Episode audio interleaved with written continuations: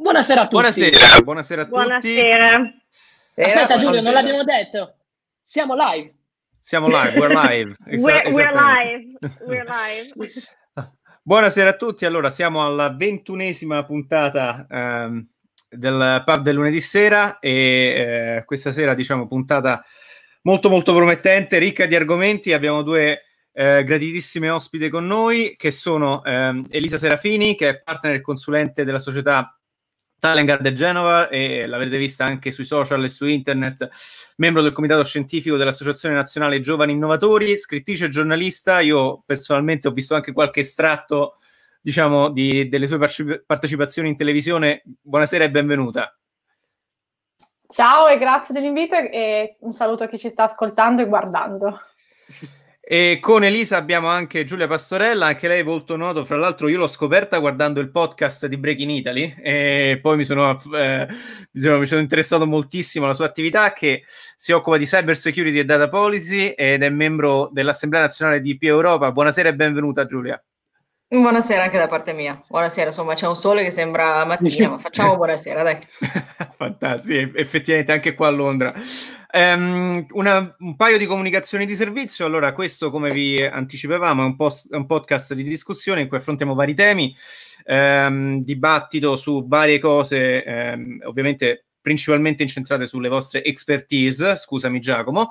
E a proposito Prego. di Giacomo, Giacomo deve fare un annuncio prima che partiamo che ci teneva particolarmente, prego. Sì, oggi è un annuncio che non c'entra nulla con questa live, però perdonatemi, è il compleanno di mia sorella che fa 30 anni, eh, da sola a Milano, eh, mio padre sta a Lecco, mia mamma a Cagliari, io a Bruxelles, quindi siamo separati, eh, quindi ci tenevo un sacco a fare tantissimi auguri dal pub del lunedì sera a Giulia che ci segue dal primo giorno. E Auguri, ragazzi, se volete... Auguri! Ah. Auguri Eh, Giulia. Giulio, puoi fare anche tu? E faccio augurissimi Giulia e fra l'altro preciso che eh, Giulia è stata quella che ha, che ha inviato sul gruppo di dis- discussione uno dei primi meme che abbiamo usato per la copertina, quindi doppiamente una, una fan doppiamente gradita, diciamo. Quindi, Allora- prima, che io, eh, prima che io mi dilego e chiudo, se cari ascoltatori in diretta volete fare gli auguri in chat su YouTube e Facebook a mia sorella, rendete felice una ragazza di ormai 30 anni e niente, ciao. Non si Grazie, dice, scusate. non si dice. Una giovincella, Sì, insomma, sì, no? Beh, 30 anni è una data importante, ragazzi, è importante, dai. Va benissimo. Allora, adesso mh, come, eh, come i nostri, diciamo, chi ci segue sa, noi usiamo questa piattaforma, purtroppo non possiamo stare in più di sei, quindi mandiamo un secondo Giacomo in background e facciamo, facciamo entrare l'ultimo degli host che è Gianluca. Esatto. È una piattaforma anti-assembramento, quindi il massimo di utenti che supporta è 6. C'è il, do- il social distancing anche sulla piattaforma. Esatto. Esatto. E dunque, allora cominciamo a discutere con i nostri ospiti. Credo che la prima domanda fosse da eh, Maria Paola. Prego. Io No, volevo anche dire che comunque in, in chat stanno commentando tutti auguri Giulia, quindi fantastico. Fantastico. Ehm, no, allora la mia prima domanda sarebbe per Giulia, perché come abbiamo appena detto tu ti occupi e lavori nel, um, eh, nel cyber security e sarei interessata a sapere quello che sta succedendo in Italia ve- a, a livello di ehm, diciamo investimenti anche in innovazione, startup magari che si occupano anche di cyber security, ne parlavamo ieri con il professor Galli. E, ad esempio qui a Londra hanno creato un future fund eh, e- in cui hanno messo 250 milioni di pound ehm, da dare eh, facendo match funding con il governo e ehm, tramite anche fare, eh, facendo fundraising privato eh, in startup. Quindi sarei interessata per sapere se c'è qualcosa di simile eh, che sta succedendo in Italia a livello governativo, ma anche in generale, diciamo un po' eh, com'è l'ecosistema dell'innovazione, degli investimenti anche in innovazione.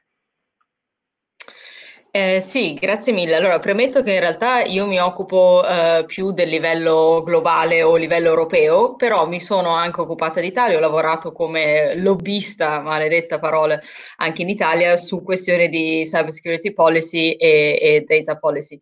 Quindi quello che mh, eh, il sistema in Italia è intanto molto complesso perché eh, la governance delle questioni di cyber più sul livello di cyber security a livello nazionale, quindi di sicurezza nazionale, è molto complesso, si sta cercando di come dire, ridurre il numero di enti che si occupano di questo tema importantissimo, ma diciamo che a livello di gestione è complessa. Questo, si, è un, questo a livello di governance. A livello invece di sistema imprese, um, vediamo che l'investimento in cyber, quindi in soluzioni di cyber, sta aumentando. Um, siamo, mi pare, 1,3 miliardi come ultima, come, ultimo, uh, come ultima cifra. Il problema è che essendo un sistema fatto da piccole e medie imprese, ovviamente è più complesso per una piccola e media impresa capire come eh, inserire la cyber security e soprattutto come vederla non come un ostacolo e come un oddio devo metterci pure questo, ma come un enabler di business, perché alla fine eh, non è semplicemente una questione di acipicchia devo comprare l'antivirus o il firewall, ma è questione di com'è il mio processo produttivo, come faccio sì che eh, ciascuno step sia sicuro? E soprattutto da quando c'è stato l'ottimo, secondo me, piano Industria 4.0 eh, dell'allora ministro Calenda, eh, più imprese son, si sono ritrovate con macchinari connessi e quindi la necessità di avere eh, dire, soluzioni di cyber security si è ancora più, eh, più espansa, quindi dal lato delle imprese. Dal punto di vista dell'ecosistema di startup, eccetera, eh, la cyber non è diversa da tanti altri eh, mondi, diciamo, dove, dove le start-up e l'innovazione sarebbe necessaria e soffrono delle solite complicazioni italiane, quindi non so ripetere eh, le questioni burocratiche, le questioni di, anche di frammentazione dei fondi, non c'è una mega catapult come in UK o altri ehm, strumenti ci sono, pian pianino Confindustria sta facendo eh, gli, gli, innovation hubs, i competence centers, però sono tutte, ripeto, la parola che direi per, per, a tutti i livelli, no? dalla governance all'azienda fino alla startup, è frammentazione che ci impedisce di acquisire economia di scala che ne, nelle questioni cyber sono ancora più importanti perché ovviamente più dati si hanno, più se ne possono analizzare, più per esempio applicare l'AI nel mondo cyber diventa facile. Comunque mi stoppo qua perché potrei andare avanti, ma insomma questo è un... No, ma infatti questo, questo punto è molto interessante della, frammenti- eh, um, della, frammentazione, soprattutto se uno pensa ad esempio al fatto che um, nel futuro comunque con i big data il 5G, cyber security sarà fondamentale ma diciamo che eh, per quello che mi ha, mi ha, stupito un po' la tua, cioè nel senso mi ha stupito, capisco la domanda a livello italiano, ma in realtà chi se ne sta molto occupando in maniera molto presente è la precedente commissione e la commissione eh, corrente, diciamo, la precedente commissione proprio a livello cyber ha introdotto solo tre grossissimi pezzi legislativi che sono la direttiva NIS, il GDPR e il Cyber Act, che sono comunque grossissimi passi avanti che si occupano di cose diverse, di infrastrutture critiche, di sicurezza dei dati e di um, uh, devices, quindi accesso al mercato e standard minimi di sicurezza rispettivamente. E eh, la commissione attuale adesso si occupa più di vedere la, la cyber come un elemento strategico della cosiddetta digi, um, sovranità digitale europea. Quindi l'idea è che la cyber non va più intesa semplicemente come proteggo i miei dati, proteggo il mio business, ma proprio fa parte di quelle nuove dinamiche geopolitiche che alle volte la usano anche come una scusa per protezionismo, per incentivare campioni nazionali, per, cioè, con la scusa che siccome eh, ci, ci, sono um, eccezioni a qualunque regola eh, per la sicurezza nazionale, allora si usano quelle eccezioni per far passare sotto banco eh, limitazioni al movimento delle persone, per esempio negli Stati Uniti, non si parla solo di Cina e di Russia, eh. negli Stati Uniti non possono lavorare certi stranieri su tecnologie critiche, quindi ci sono tutta una serie di barriere al flusso di persone, al flusso di informazioni, al transfer tecnologico, eccetera, con la scusa della cyber security, ma che in realtà sono parte di un disegno molto più grande, che sono le tensioni geopolitiche che insomma conosciamo bene. Interessante che mm, stai citando gli Stati Uniti perché fra l'altro e qui ci rilasciamo, ci rilasciamo un attimo a una domanda che volevo fare a Elisa. Um, anche dal punto di vista, diciamo, della libertà di informazione, stavo vedendo che stanno scendendo anche gli Stati Uniti da un punto di vista proprio di libertà e trasparenza dell'informazione in tutte le classifiche, nei ranking internazionali. E, um, quindi è, diciamo, è, ancora più preoccupante se mi dici che a, a livello di ca- cyber security anche stanno cominciando a usare, diciamo, a usare qualsiasi scusa possibile per introdurre delle misure letteralmente più restrittive, diciamo, è anche un po' preoccupante. Come... Sì, non direi restrittive dell'informazione, però abbiamo visto benissimo la battaglia sul 5G che mm. francamente a livello oggettivo ci sono criticità di cyber security, ma non sono la preoccupazione principale.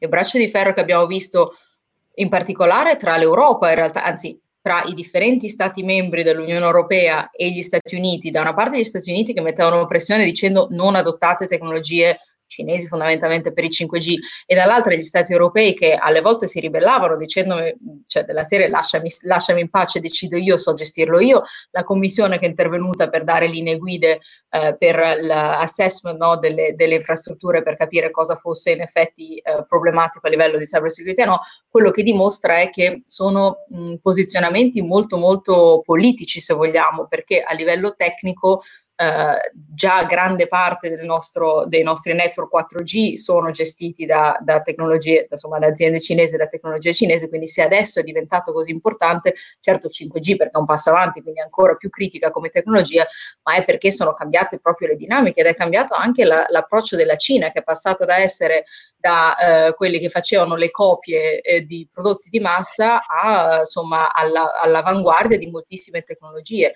E vabbè, questa è una cosa un po' da specialisti, ma se state guardando quello che sta succedendo con Taiwan e tutta la parte dei semiconduttori, che sono pezzi fondamentali di tutte queste tecnologie, lì è chiaramente un braccio di ferro su ti impedisco di esportare tecnologie critiche eh, a eh, aziende cinesi e quindi c'è poco a che vedere con la sicurezza, è più veramente la, la comprensione che la cyber da una parte, ma in generale molte, molte tecnologie diciamo, di ultima generazione è là dove si giocherà la, la battaglia geopolitica e, lo, e la, la, lotta di potere, se vogliamo, a livello, a livello, mondiale ed è quindi lì che la cyber diventa a livello offensivo, a livello difensivo, un, un ambito di gioco de, de, dei grossi blocchi commerciali come l'Unione Europea e gli Stati Uniti e Cina sicuramente.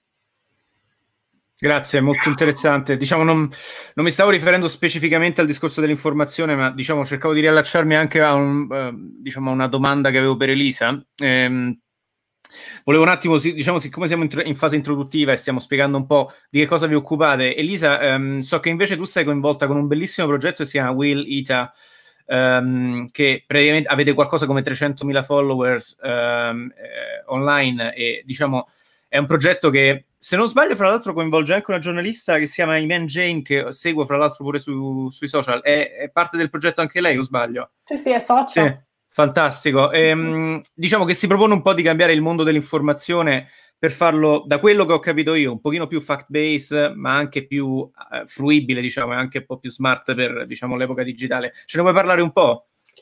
Sì, um, allora si tratta di una community eh, che, eh, il cui obiettivo diciamo, è quello di produrre contenuti di informazione che però siano eh, diciamo accessibili alle persone attraverso Instagram principalmente e adesso anche altri canali. Eh, il modello di business è quello di una startup, non è una società editoriale, quindi io scrivo come giornalista su del Post Internazionale lavoro come consulente per WID dove produco contenuti, mi occupo anche di una parte diciamo più gestionale della startup, però si tratta proprio di modelli eh, di business completamente diversi ehm, che hanno quindi posizionamenti differenti. Io parlo ad una, eh, ad una platea di persone eh, competenti diciamo, su queste materie, quindi cerco di tagliare alcune, alcune lungaggini. Però diciamo che nel, nel, mondo dell'informazione si stanno diffondendo queste community eh, che hanno come modello di business quello del branded content, quindi di aziende che eh, inseriscono contenuti ehm, diciamo, divulgativi rispetto alla loro mission aziendale, eccetera, all'interno di contenuti eh, il più possibile divulgativi, quindi non la pubblicità classica, ma un racconto. Eh, e questo è un po' quello che, quello che, faccio. Poi su The Post Internazionale invece mi occupo di inchieste, di data journalism e di diciamo, contenuti che, sono, che vanno mh, su una dimensione diversa, perché ovviamente la Instagram raggiungi tante persone, ma hai poco spazio, quindi eh, un, un livello di profondità eh, diciamo, eh, investigativo non lo puoi utilizzare o dare con Instagram, ma necessariamente ti serve più spazio, come per esempio un video eh, oppure una, un articolo. Quindi, insomma, questo è quello che cerchiamo di fare. Abbiamo, come dici tu, quasi 300.000 follower, persone soprattutto molto giovani che, insomma, utilizzano Instagram come uno strumento ormai sempre più anche di informazione e cerchiamo di dare informazioni fact-based che siano eh, ovviamente il più preciso possibili, eh, sono notizie che noi eh, creiamo e riorganizziamo con una community anche di persone interne alla società e questo è un po' il nostro lavoro. Interessante. Ehm, Andrea credo che fosse il prossimo che aveva una domanda sempre per te, fra l'altro, questo, da questo punto di vista. Uh, sì, eh, diciamo anche eh, rimanendo in tema, eh, dato che comunque noi eh, nel pub del lunedì sera ci piace molto chiedere ai nostri ospiti delle proprie eh, letture, poi vi faremo la solita domanda a fine diretta, però nel frattempo sappiamo che hai scritto un libro che si chiama Fuori dal comune ed è un, diciamo, un libro in cui racconti le tue esperienze. Eh, ci riesci un po' diciamo, a convincere Sì. a comprarlo per questa lettura da quarantena? Allora, ehm, dal Poi- 2017 al 2018 sono stata assessora al comune di Genova. Io sono nata a Milano, ma ho vissuto più di 13 anni a Genova e mi sono candidata lì con una lista civica, sono stata eletta e poi sono stata nominata, incaricata assessore.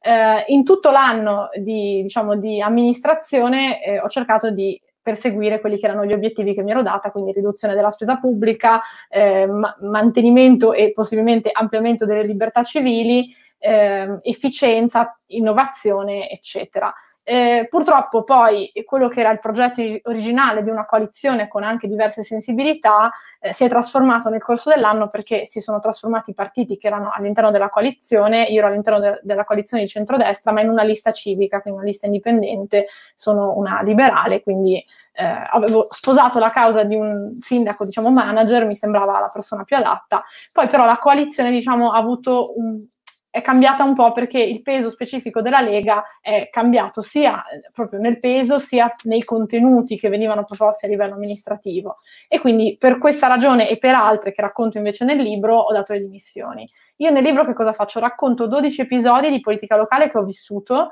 eh, che raccontano eh, diciamo, fenomeni che sono spiegabili all'interno di eh, teorie della sociologia, della scienza politica o dell'economia. Quindi delle piccole dinamiche, eh, dal clientelismo eh, alla spesa, eh, a altre dinamiche invece che riguardano le alleanze che si creano nei partiti, ma anche nelle compagnie di amici o nelle aziende, e che, e che io cerco di, di spiegare ad un, diciamo, ad un pubblico che può essere eh, il più indifferenziato possibile, cioè persone che anche magari non conoscono la politica o la scienza politica addirittura, eh, raccontando eh, quelle che sono le teorie alla base di questi fenomeni. Quindi da Tucidide che raccontava la guerra del Peloponneso eh, diversi, diversi anni fa e raccontava come funzionano le alleanze, io cerco di trasmigrare questa teoria in quelle che sono per esempio le alleanze oggi o le alleanze geopolitiche. Eh, il libro è un libro di, di, inchiesta e di proposta, quindi io faccio nomi, cognomi e diciamo eh, sarà interessante da quel punto di vista perché ho deciso di rendere pubblico tutto, eh, ci sono più di 300 fonti, email, eh, di tutto, telefonate registrate che dovrò un attimo modificare. Eh, però al di là della parte di inchiesta che coinvolge non solo la classe politica ma anche la società, perché la classe politica viene spesso stigmatizzata come il peggiore dei mali esistenti, ma eh, non è che i cittadini siano tutti santi e questo secondo me va raccontato.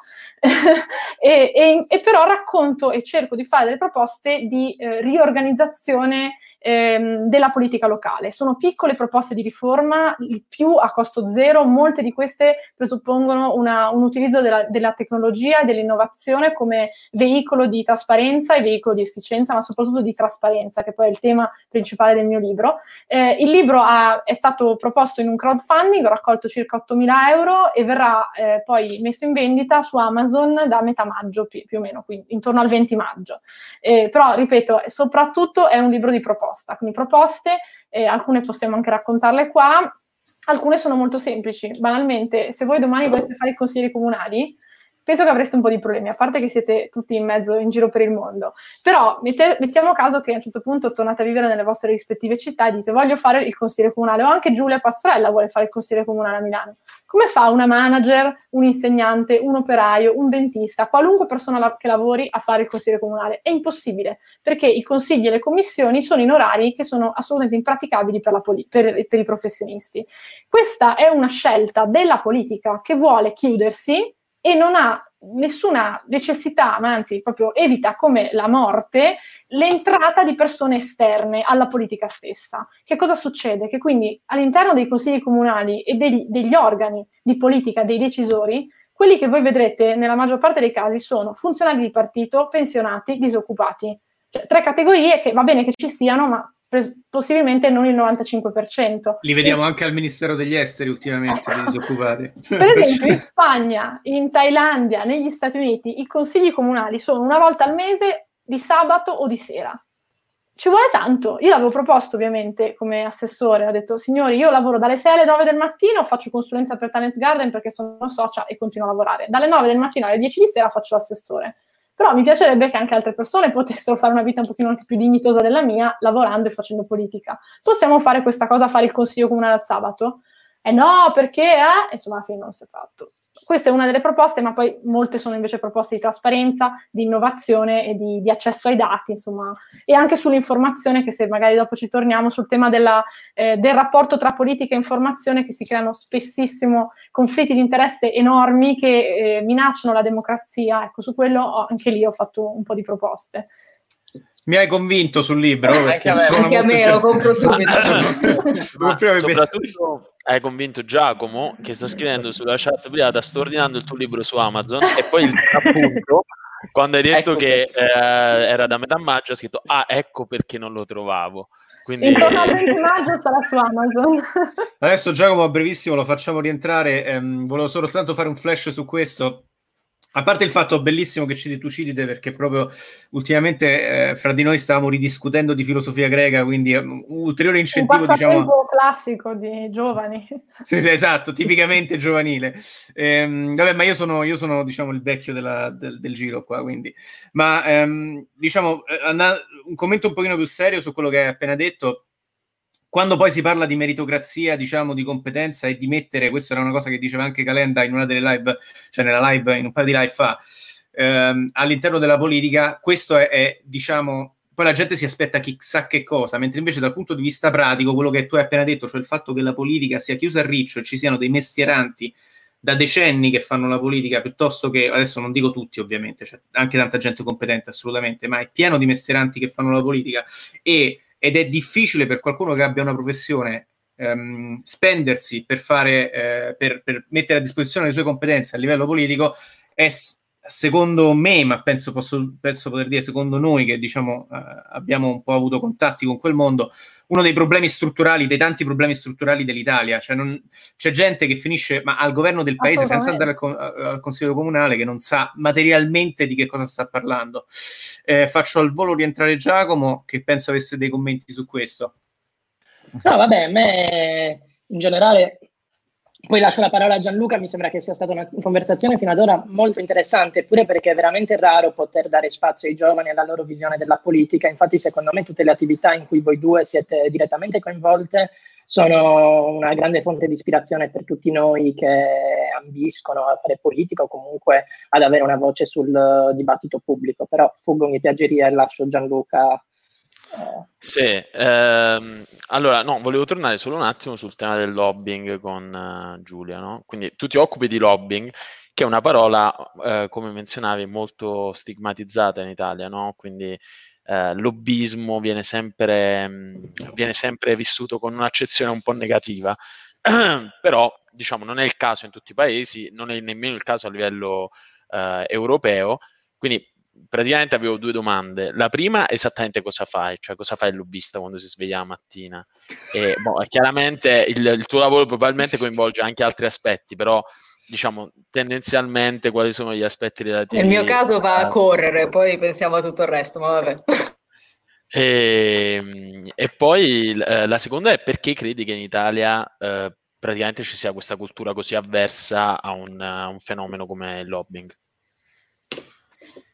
Hmm, difficile. Allora, cosa fa il lobbista dipende da quale paese si sta prendendo in considerazione, nel senso che il, il fenomeno del lobbying um, è un fenomeno caratterizzato molto forte a livello culturale, a livello nazionale, nel senso che ciascuna cultura la reinterpreta secondo il suo il proprio senso civico, se vogliamo, e soprattutto secondo il rapporto tra settore privato e settore pubblico, perché il lobbista è colui che sta a metà e che eh, porta avanti e indietro l'informazione in maniera ragionata tra il settore privato e il settore pubblico. Quindi in quei paesi in cui il settore privato è visto come una, un aiuto, un supporto e comunque come un elemento fondamentale del policy making, perché il lobbista si occupa di, fa, di, di contribuire a fare politica, allora il ruolo del lobbista è veramente eh, facilitato, soprattutto se a questa, come dire, se questo approccio ehm, al settore privato si unisce anche una regolamentazione sul lobbying che lo rende eh, più trasparente e più, um, come dire, più chiaramente definito uh, in termini normativi.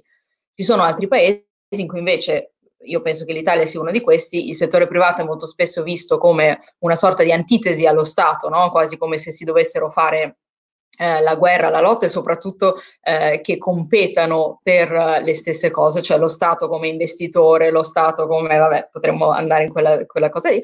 Quindi eh, in quelle eh, culture lì eh, il lavoro del lobbista è più, più difficile e se, in, se inoltre si aggiunge una cultura civica meno trasparente, meno di fiducia verso lo Stato e soprattutto meno regolamentato, allora eh, la, la, commissione delle due è veramente deleteria.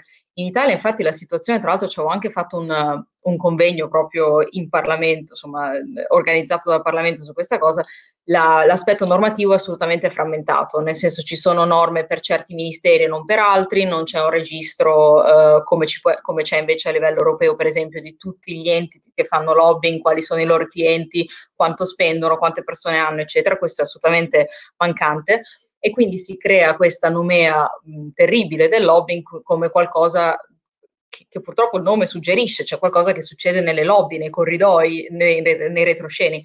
Eh, in realtà ehm, la maniera migliore per eh, come dire, evitare questo genere di lobbying, che non è quello che piace a me, non è quello che faccio io, è molto semplicemente assicurarsi che gli stakeholder privati siano ehm, inclusi in tutti i momenti del fare politica, de- del fare delle politiche. Cosa voglio dire?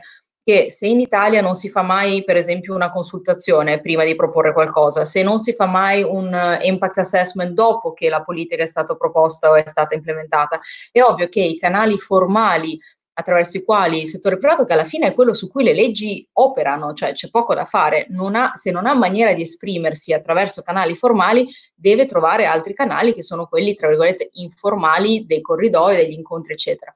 Um, c'è anche però l'altra faccia della medaglia, che è di dire perché solo il lobbista viene visto negativamente e non il politico che invece, eh, come dire, interpreta la relazione col settore privato eh, in maniera poco trasparente, in maniera poco... Quindi le, lo, se ci deve essere uno stigma deve essere sul, sul, modo dell'interazione tra il privato e il pubblico, non necessariamente sui lobbisti come figura, perché, eh, e qui chiudo, se è fatto in maniera trasparente, regolamentata e soprattutto in, in, um, in, un senso di uh, aggiungere al dibattito informazioni che il, che il, regolatore non può avere. Il regolatore non può conoscere la realtà aziendale sul campo, non può conoscere tutti i settori possibili e immaginabili, non può conoscere uh, le dinamiche, le previsioni, le difficoltà, eccetera. È come un politico, cioè il politico deve andare a parlare con quelli che non sono politici per capire cosa proporre come legge. È esattamente, è esattamente la stessa cosa, solo che su una scala più grande.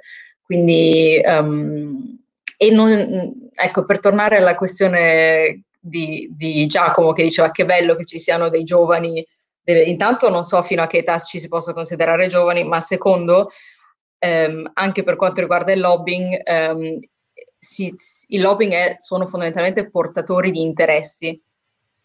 E, e, io mi diverto sempre a pensare al lobbying anche in termini politici perché eh, chi fa lobbying per una certa cosa non è detto che sia fan di uh, quel determinato prodotto, quel determinato settore, quel determinato, semplicemente che ci si rende portatori di interessi. E quando io penso a un ruolo politico che potrò avere nel futuro, perché al momento ovviamente non sono eletta, mi dico non è che potrò solo e dovrò solo rappresentare le giovani donne che sono come me, che hanno vissuto all'estero, eccetera. Spero di riuscire a trasferire le skills che ho imparato dall'essere lobbista, che è prendere gli interessi che mi stanno a cuore, vabbè, in questo caso quelli della mia azienda, e tramutarli in politiche migliori per il paese, spero in politica di riuscire a fare lo stesso con la mia eventuale constituency, quindi di rappresentare anche i pensionati, anche gli uomini, anche quello che sia. Questa Comunque, è una piccola... Era per dire che, che non necessariamente... Ma sentito c'è un, ritorno, c'è un ritorno bestiale, sì. zio, scusami. Incredibile, sembrava... Vabbè, comunque no, volevo fare una battuta, ma è perso il momento. Volevo dire questo, tutto questo era per dire che non ti piacciono i computer, quindi. Io detesto tutto quello che è tecnologico, fosse per me vivrei in una capanna su un albero senza, senza assolutamente nulla. Sì, confesso, e soprattutto ho una grande eh, capacità di rompere qualunque cosa che sia tecnologica, quindi faccio lobbying per una, per una cosa, non è che Però... ci credo a livello macro, ma detesto l'interazione con la macchina. Però, però sei venuto invece... al podcast invece, sei venuto al podcast laddove noi abbiamo invitato altra gente che ha rifiutato perché non gli piace, non piace a queste persone il format online di discussione. Quindi... Quello è ridicolo, eh? cosa vuoi fare al momento? Cioè, siamo qua, siamo tutti chiusi in casa. Quindi... No, infatti c'è una differenza tra eh, io apprezzo il risultato, ma non sono una fan del processo, sì, non so come dire. Cioè, sì, apprezzo no, assolutamente, fare questa capisco. discussione con voi, che lo faccio attraverso il computer, che lo faccio attraverso un piccione viaggiatore, ecco, il computer è più, più comodo, più facile, però diciamo non sono una che l'ultimo gadget deve assolutamente comprarselo, chissà che, cioè no, però mi rendo conto delle, quindi sono pro tecnologia, ma non innamorata della tecnologia in sé, sono innamorata del, dell'outcome, insomma, del risultato della tecnologia. Giulio invece sa benissimo che io sono innamorato delle pensioni, non vedo l'ora di andare in pensione perché sono vecchio dentro e a un certo punto il punto più bello della mia vita dopo gli insulti di Boldrin è stato uh, quando praticamente ho avuto la fortuna di lavorare per una lobby delle pensioni in un altro paese, una cosa fantastica. Eh? Comunque, no, vabbè, lasciando, lasciando le pensioni a parte, la live di oggi si chiama La politica dei giovani si fa sui podcast ed è praticamente una citazione di una frase di Giulia. Um, par- eh, parliamo un attimo di giovani, no? Tu sei una ragazza che ha studiato a Oxford, a LSE, a Sciences Po, um, siete comunque due ragazze brillanti che uh, rappresentano il meglio di questo paese dal mio punto di vista. E quello che io vorrei chiedervi è, secondo voi uh, manca in Italia una fucina della classe dirigente? Che ne so, negli Stati Uniti ci sono le Ivy League, in, nel Regno Unito ci sono um, Oxbridge, LSE, eccetera, il Golden Triangle. Qui uh, in Italia manca qualcosa e se non manca qualcosa, come si può fare in maniera tale che i giovani possano avere un ruolo più proattivo sulla scena dell'opinione pubblica e del dibattito? È per uh, Elisa o per me? Per te e poi per Elisa, dai, facciamo entrambe. Ah, prima, prima poi, ah, scusa, non ho sentito. Allora, um, sì e no, ok, è una risposta democristiana, ma è così, nel senso che quello che io ho visto a, a Oxford, quindi nella, nella, bolla diciamo di Oxbridge eh, e che anche Sciences Po fa parte delle Grandes Écoles, quindi fa parte di tutto questo sistema che crea la classe dirigente, eh, se da una parte assicura in teoria un certo standard di qualità, ehm, dall'altro ovviamente crea un imbuto eh, per cui c'è una sola strada attraverso la quale devi passare per forza per arrivare ad essere primo ministro in Inghilterra, per dire. Um, quindi non, non, so se sia esattamente um, cioè se, se, concentrare tutte le eccellenze solo in un certo numero di istituzioni innanzitutto eh, sia fattibile, secondo sia, de, ehm, sia qualcosa da, da desiderare che si, voglia, che si, voglia, fare necessariamente, eh, anche perché la selezione in Italia sugli atenei migliori si fa in maniera un po' automatica, nel senso non, non necessariamente per tradizione come è invece in Inghilterra eh, o in Francia, ma più per quelle che in questo momento stanno riuscendo a dare risultati migliori a livello di ricerca, a livello di insegnamento e anche a internazionalizzarsi di più. Quindi um, non, non, l'accentramento forse non è il massimo. Quello che però si dovrebbe fare, se l'obiettivo della tua domanda è come si forma la classe politica dirigente del futuro, è magari concentrarsi di più su eh, quelle scuole che dovrebbero formare invece i decisori pubblici e i, i, um, i burocrati, insomma i civil servants, quindi la scuola nazionale del, della pubblica amministrazione, come si chiama anche in Italia, non mi pare funzioni, funzioni tanto bene. L'avevo guardata nel contesto del, del programma elettorale ed era abbastanza, abbastanza, carente da tutti i punti di vista. C'è anche la questione di um, l'inclusività, cioè come assicuri, infatti Oxford e Cambridge in particolare, quelli che conosco meglio, poi non so gli americani, stanno facendo degli sforzi grandissimi per diversificare la, il loro intake di studenti, per fare in modo che ci siano studenti eh, da background più diversi, perché sennò la classe politica resta eh, sempre un pochino la stessa. Quindi sono sicuramente per la meritocrazia, l'eccellenza nella, nella formazione dei decisori pubblici, ma non so se uh, un modello uh, come quello francese o come quello inglese sia necessariamente il più adatto, soprattutto a una realtà italiana così, così diversa territorialmente, così diversa anche a livello di eh, risultati scolastici, purtroppo aggiungo. cioè come, come assicurarsi che, che, i migliori vengano veramente fuori quando il sistema fa di tutto per, ehm, per, per eh, fa di tutto. Purtroppo è, è molto, ci sono molte discrepanze, ci sono molte diseguaglianze diciamo, tra i risultati di, di tante aree. Ehm, io sono abbastanza d'accordo con quello che dice Giulia.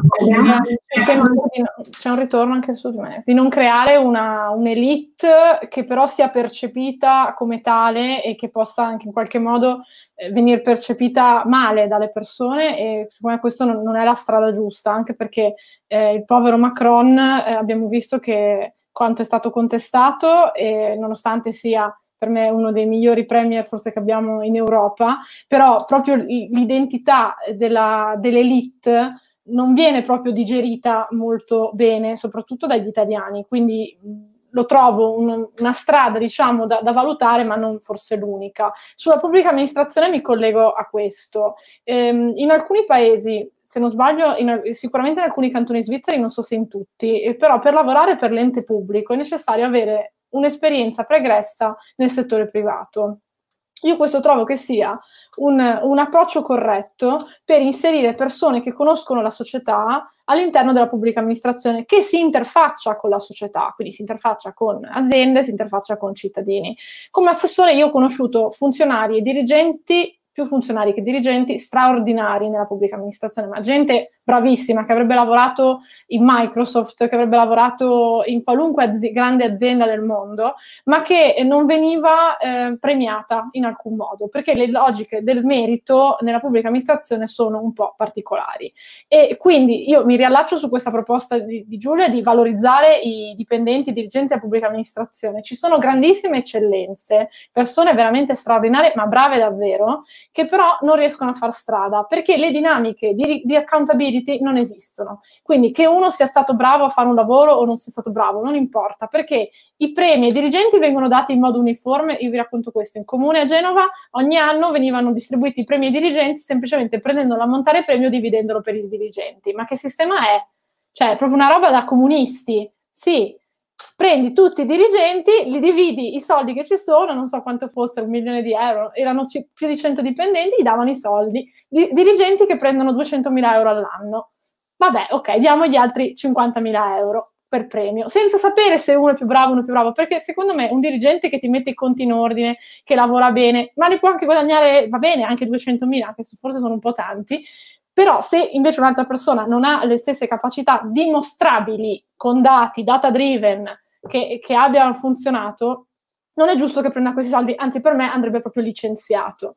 Eh, quindi insomma c'è un problema di, di, risorse umane, di gestione delle persone, sia negli enti pubblici sia negli, nei soggetti partecipati, quindi fondazioni, teatri, cioè so, questi soggetti qua spesso non vengono inclusi nella pubblica amministrazione perché non è pubblica amministrazione, ma prendono talmente tanti soldi pubblici che hanno, dovrebbero avere dei meccanismi simili a quelli della pubblica amministrazione, invece spesso presentano le peggiori caratteristiche della pubblica amministrazione e le peggiori caratteristiche del privato messe insieme, che è un mix esplosivo di delirio. Quindi libertà nelle assunzioni più totale, assumo Giulia Pastorella perché mi sta simpatica, quindi non le faccio neanche un concorso, ma la pago con soldi pubblici perché arrivano da regione, dal comune o dallo Stato. Il peggio che possa esistere. Questa è una condizione che ovviamente non, non, non può funzionare perché o hai un, un, veramente un parametro privato del tutto, allora prendi soldi privati e basta, o hai un parametro pubblico, allora dovresti adeguarti a meccanismi di trasparenza e di accountability che alcuni forse vanno ancora creati. Quindi sicuramente c'è grande spazio. Una cosa che mi affascina molto sono i paesi del sud-est asiatico che eh, Thailandia e Vietnam conosco di più, Vietnam, diciamo, in questo contesto magari non è l'esempio corretto, però per esempio in Thailandia ci sono alcuni partiti che sono nati negli ultimi anni eh, con a capo eh, ragazzi di 30-35 anni che hanno studiato all'estero e che hanno deciso di mettersi veramente in gioco e combattono e veramente si sporcano le mani.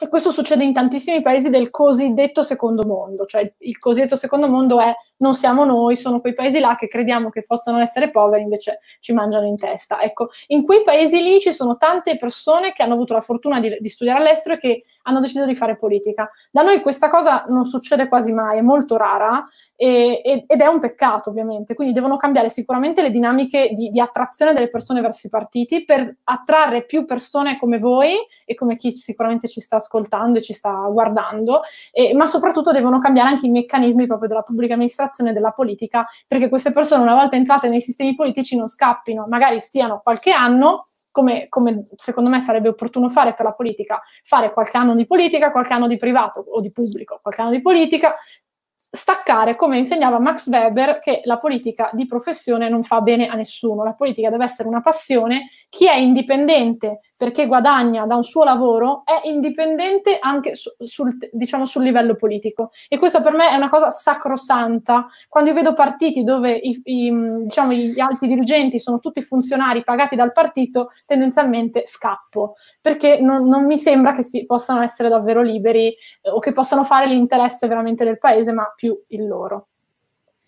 Fantastico, guardate, sentirvi parlare è veramente una boccata d'ossigeno perché ehm, per due motivi. mentre parlavate, no, vi giuro, mentre parlavate mi venivano in mente due cose. Innanzitutto, ehm, sul discorso giovani, allora, siccome diciamo siamo tutti quanti, tra virgolette, giovani che appunto hanno avuto esperienze all'estero. Io una cosa, non so se è anche un'esperienza che avete voi, questa è una domanda che faccio a tutti in realtà, ma um, io ho lavorato principalmente, um, diciamo, nel Regno Unito e negli Stati Uniti, in Scozia e in Inghilterra. E una cosa che ho notato dal primo momento è che il fatto di essere junior non significa essere giovane, nel senso che qua non vieni trattato come un giovane, cioè nel senso dai 18 anni in poi non sei giovane, sei un professionista che viene trattato eh, diciamo alla pari diciamo, di, dei tuoi colleghi anche più anziani. Questa è una cosa che mi sconvolse diciamo dal giorno uno, mentre invece in Italia c'è questa specie di eh, penso sia un fattore culturale, retorica, non lo so da cosa, da cosa deriva, dal fa- il, cioè fondamentalmente questa, questa gerontocrazia proprio in... Eh,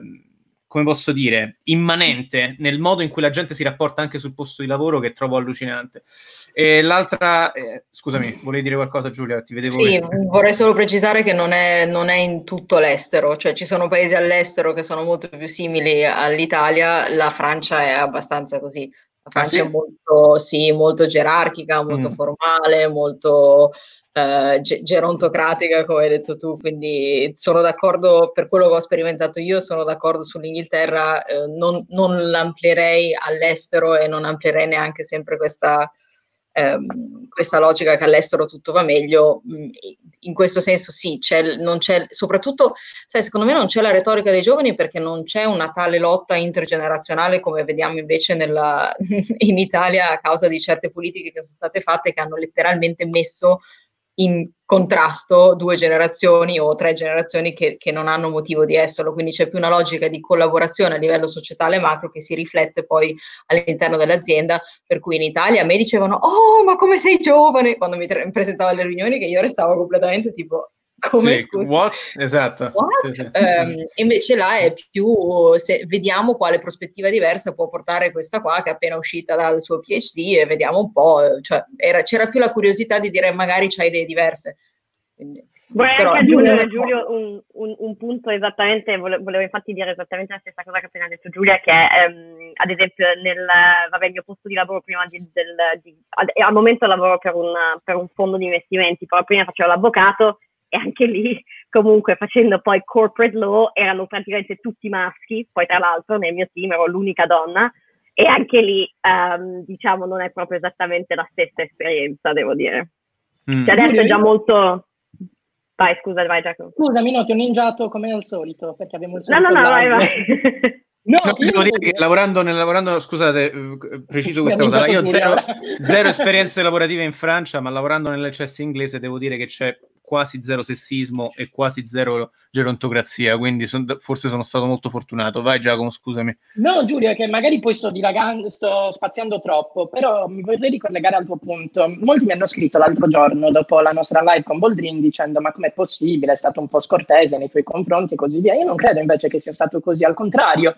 Io credo che poter essere trattato da pari anche nella veemenza verbale, pur avendo io 23 anni e lui molti di più, è un sintomo, uno di, è un segnale, uno di stima, due vorrei che fosse così il dibattito pubblico. Mi ha preso come un interlocutore pari senza giustificarsi, senza essere dolce con me o lieve perché sono giovane, e ha dimostrato il suo punto nel modo con cui lo dimostra con Borghi, Bagnaio, con chiunque lui si interfacci. Io credo che questa sia una cosa fondamentale ed è la cosa che ho sempre apprezzato di più nei miei professori che mi hanno detto dammi del tu e che mi dicevano in faccia sì un coglione quando lo dicevo una cretinata e mi dicevano bravo quando ero bravo. Invece, da molte altre circostanze, non ti viene detto né l'uno né l'altro. Ed è lo stesso per riagganciarmi a quello che diceva Elisa sulla su difficoltà di entrare a fare politica sia per la via dell'amministrazione, per tutto quello che abbiamo detto, ma anche per la via dei partiti. Um, anche questo do- dovrebbe essere ancora più valido in una logica partitica dove in teoria pensi al futuro del paese, alle politiche, allora dovresti valorizzare no? se ci sono talenti diversi, età diverse, esperienze diverse e quindi le giovanili dei partiti per me sono esattamente la, la, dire, la formalizzazione, rendere formale l'idea che i giovani stanno nell'asilo nido a farsi i loro giochini e noi adulti ci occupiamo di gestire il paese. Quindi se, se, se, se c'è bisogno di questo, come dire, di, di questo mh, posto sicuro dove i poveri ventenni possano confrontarsi in maniera tranquilla perché se no vengono ammazzati dai professoroni cinquantenni, non ha, non ha senso per il motivo che dicevi tu Giacomo, quindi sono totalmente d'accordo.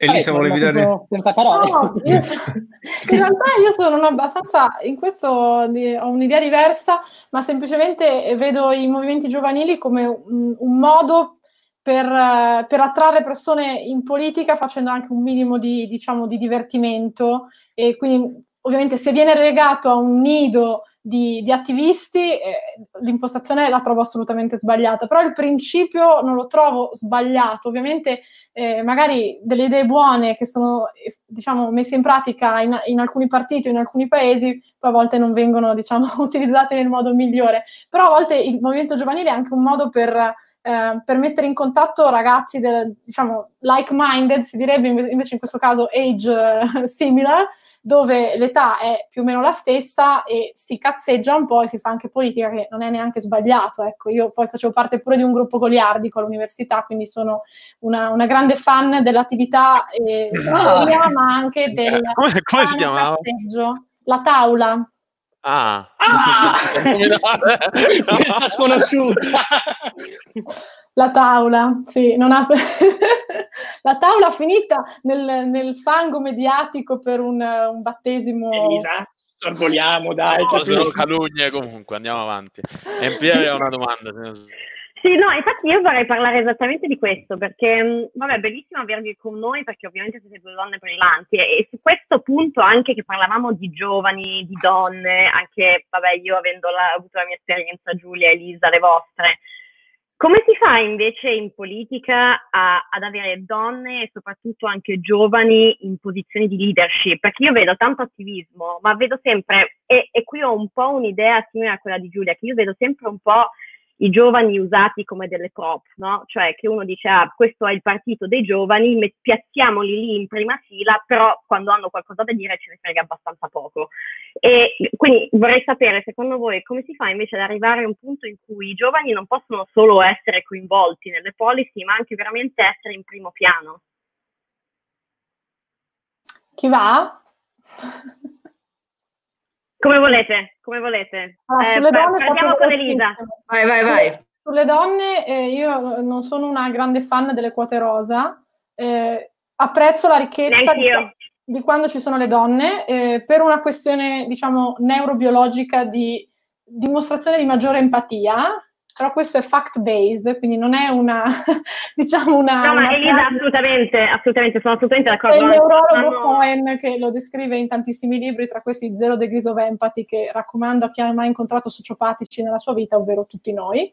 Quindi su questo io apprezzerei che ci fossero più donne, è anche vero che evidentemente c'è anche meno interesse, cioè a un certo punto secondo me non bisogna neanche ammazzarsi su questa cosa, quante ce ne sono, quante non ce ne sono. Certo, se tu fai un pool di esperti come ha fatto il governo con 21 esperti medici e non c'è manco una donna, statisticamente forse c'è qualcosa che non va, cioè su 21 mi sembra statisticamente un po' improbabile che non ci fosse una, però vabbè, per carità, va bene così.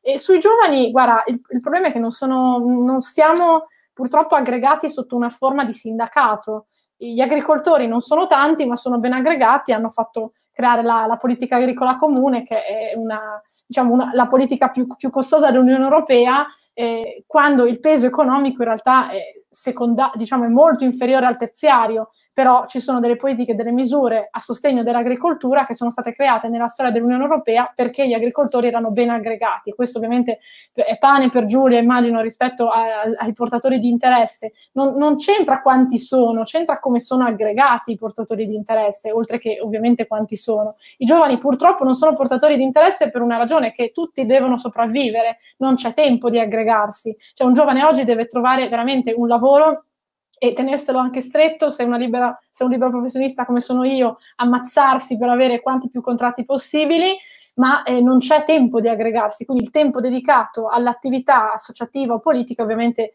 poco e eh, lo utilizziamo persone, lo utilizzano persone particolarmente invasate, posso dire tipo me, Giulia, voi, eccetera, ma sarebbe bello che ci fossero molte più persone, ma io capisco perfettamente che il tempo è una risorsa scarsa che purtroppo non è nelle mani di tutti. E avendo una condizione economica così disastrosa in Italia, a livello anche di lavoro, motivo per cui molti di, chi, molti di voi sono, siete all'estero e ovviamente questo non è normale, cioè è una bella cosa perché poi porterete le vostre competenze in Italia, ma non dovrebbe essere la norma che eh, su 6, 4 o 5 sono all'estero, c'è qualcosa che non quadra, di un paese del G8, cioè non di un paese, non è Timor-Est, che io ho studiato negli Stati Uniti, avevo compagni di, tutti, di tutto il mondo, specialmente di paesi tipo Timor-Est, Indonesia, eh, Cina, eccetera.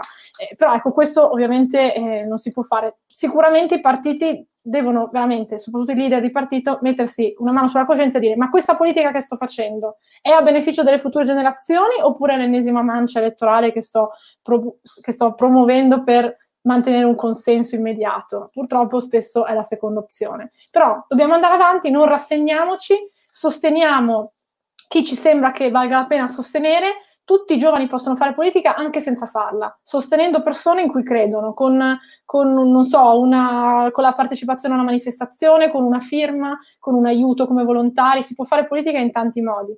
E, e, e sono, questo è anche fare politica, parlare di, di come cambiare il paese è fare politica, gestione della polis, quindi più di così Um, in parte d'accordo, nel senso che uh, per me il problema non è che su 6, 5 o quanti è che siamo all'estero, il problema è che non ci sono l'equivalente 5 o 6 europei che stanno in Italia adesso che sono andate a studiare nelle nostre eccellenti uh, università, perché la circolazione dei cervelli, se vogliamo chiamarla così, uh, è da, secondo me, una cosa positiva per tutti, cioè per le economie che danno e che ricevono, eh, perché, o perché prima o poi torneremo o perché verranno appunto nostri eh, equivalenti stranieri e perché ci sarà di conseguenza una, una condivisione del sapere e una eh, contaminazione reciproca. Il problema è che non riusciamo ad attrarre, ma vabbè, questa è una, è una piccola parentesi, però è una parentesi che, che, secondo me conta anche per contrastare un pochino la logica, ehm, la logica della fuga dei cervelli necessariamente vista come, come negativa e come, come, a somma zero. Ma comunque sono d'accordo sul fatto che su, sulla, vabbè, sulla, questione delle donne, le quote rosa, l'ho già detto in, in, mille, in mille posti che mi trovo assolutamente d'accordo, non è la maniera di includere più donne. Ehm, sui giovani non, non so se, come dire, se la mancanza di organizzazione per i loro interessi sia necessariamente la, il problema principale. Il problema principale è, è, è anche pensare, è semplicemente forse il problema alla base quasi esistenziale, è pensare che i giovani debbano spingere per i loro interessi e che i loro interessi non siano già in qualche maniera insiti nell'interesse eh, dei politici che stanno al potere. Mi spiego è normale che in una scelta politica eh, il politico di turno si trovi a dire ok, do i soldi agli agricoltori o do i soldi a, non so, gli industriali, perché sono due gruppi che sono presenti adesso eh, in, in, eh, insomma, in competizione e quindi che la politica, siccome la politica è scegliere il modello redistributivo che si vuole applicare, ci sia una scelta. I giovani come categoria non è che sono in alternativa agli agricoltori, agli industriali, non so che, dovrebbero essere una categoria, come dire, sottost- cioè, sottostante, soggiacente, che i cui interessi eh, in un mondo ideale dovrebbero essere nell'interesse di tutti, cioè perché tutti hanno eh, a, a, cuore, dovrebbero avere a cuore le generazioni successive, che poi il giovane diventi agricoltore o diventi industriale dovrebbe contare poco. Quindi è paradossale, capisco la tua intenzione Elisa di, di dire bisog- è vero che dovrebbero avere più voce, che dovrebbero far sentire di più e che sono molto spesso occupati a sbarcare il lunario e quindi non si possono, non si possono far sentire, però è paradossale che, che, si debbano organizzare come se fossero appunto gli agricoltori. Sono due insiemi che io direi di, quali, cioè, sost, sost, di sostanza diversa, non solo di, di, interessi diversi. Come arrivano ad avere ehm, ruoli nei partiti? Ma per quanto riguarda più Europa, devo dire, spezzo una lancia, nel senso che da noi eh, chi gestisce i gruppi locali più importanti e tutto sono, sono 24, 25 anni e così via. Quindi Um, ancora una volta ritorno a quello che diceva prima, se vengono trattati come adulti e non come uh, una categoria uh, a parte o come quelli che vanno a fare volantinaggio, mh, nei partiti veramente, um, come dire, mh, che veramente ci credono e che non lo fanno per pulirsi la bocca, mh, arrivano ad avere anche posizioni importanti. Uh, poi certo non bisogna neanche sempre dire che eh, ci devono essere giovani a capo di partiti perché i partiti valgano qualcosa. Anche questo è un falso mito. Eh, io rispetto tantissimo politici navigati, eccetera, perché eh, ne sanno molto più di me, banalmente, su tante cose, perché hanno passato elezioni, perché hanno passato governi e tutto.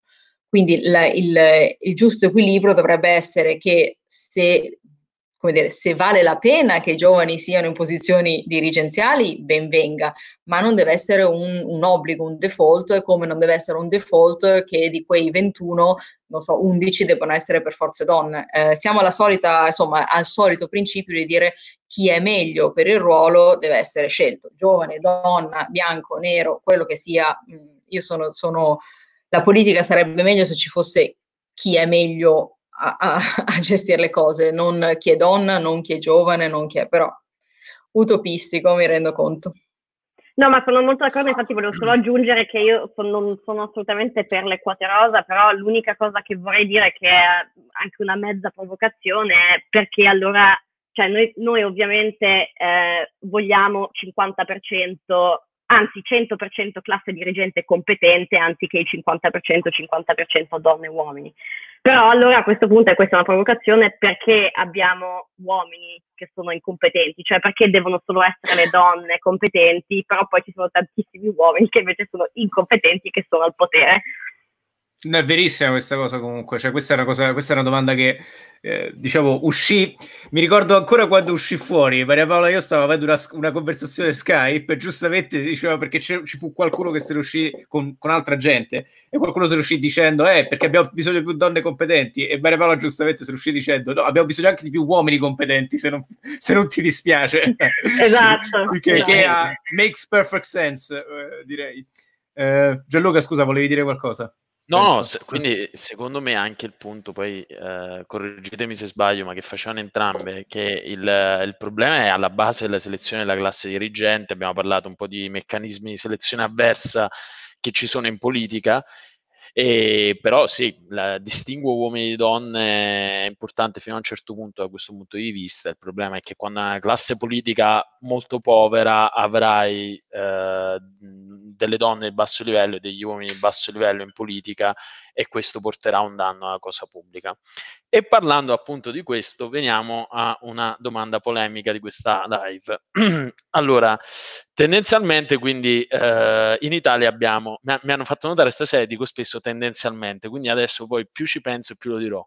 Um, no, um, quindi venendo a, a questo punto, il, il, panorama politico italiano è un po' frammentato, soprattutto diciamo, sul, sulle forze un po' di centro, progressiste, non so come le vogliamo chiamare, ma eh, rappresentata dai tre partiti che sono eh, Azione, Più Europa e Italia Viva, che insieme, eh, non vorrei sbagliarmi, ma credo che i sondaggi attuali facciano un 8% o giù di lì.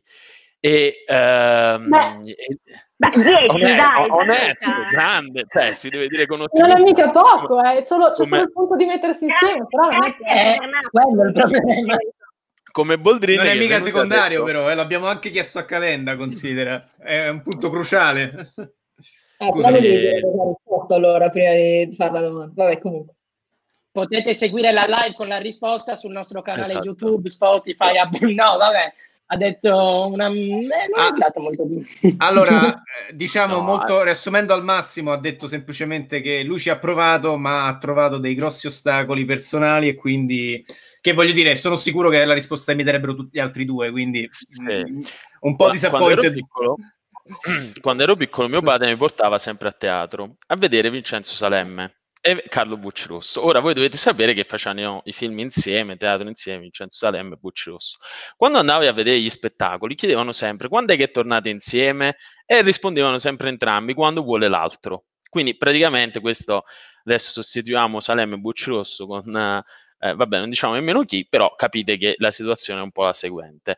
Quello che dico io però è, mm, comunque voi siete in due partiti diversi, stranamente, nel senso che comunque probabilmente eh, siete, ok, non completamente allineate, ma è normale che sia così, però su, su, su, argomenti importanti eh, c'è molta convergenza. In un panorama politico dove poi se andiamo a guardare gli altri partiti eh, non è esattamente questa l'opinione media su, su molti temi, non sono questi i profili medi a livello di professionalità, eccetera, eccetera.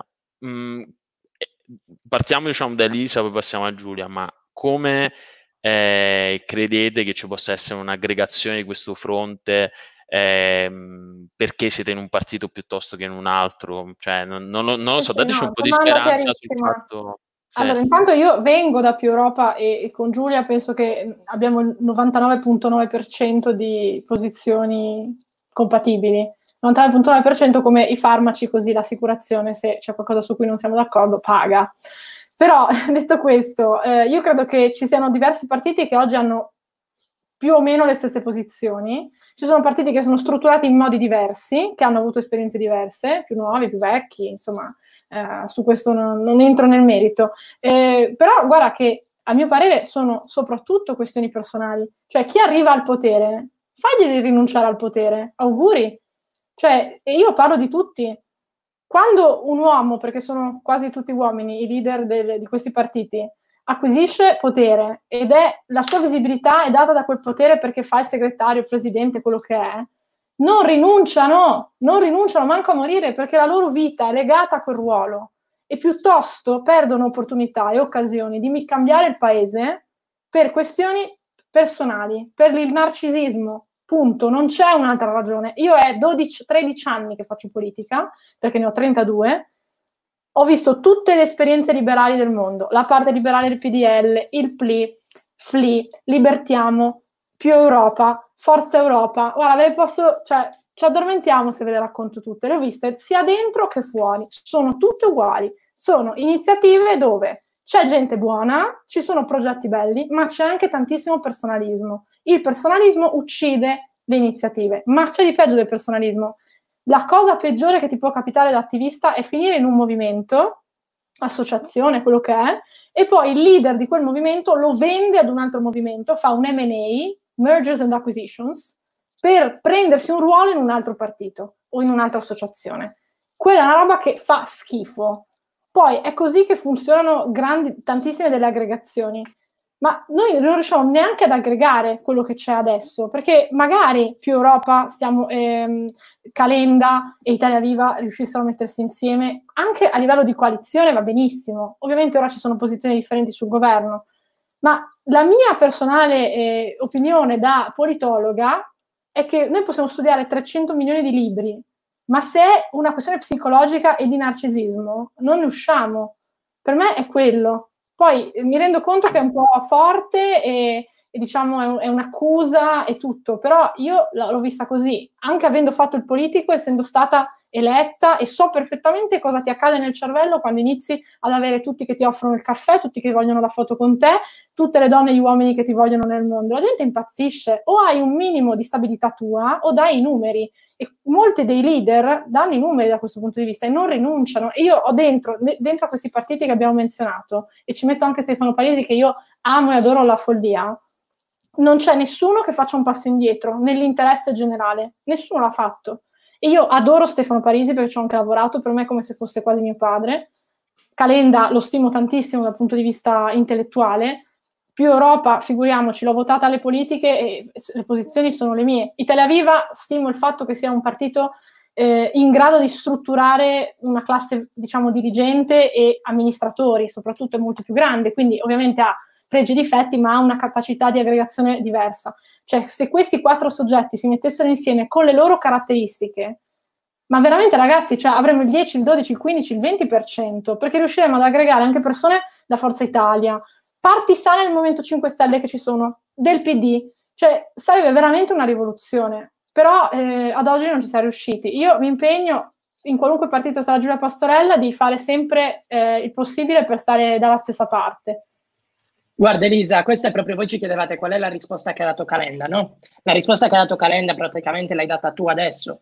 Ci, eh, ci sono personalismi, eh, Italia Viva non va bene il modo che, di fare che hanno, però con Benedetto della Vedova non riusciamo a trovare la quadra e così via, e poi fatto sta. E loro diranno lo stesso.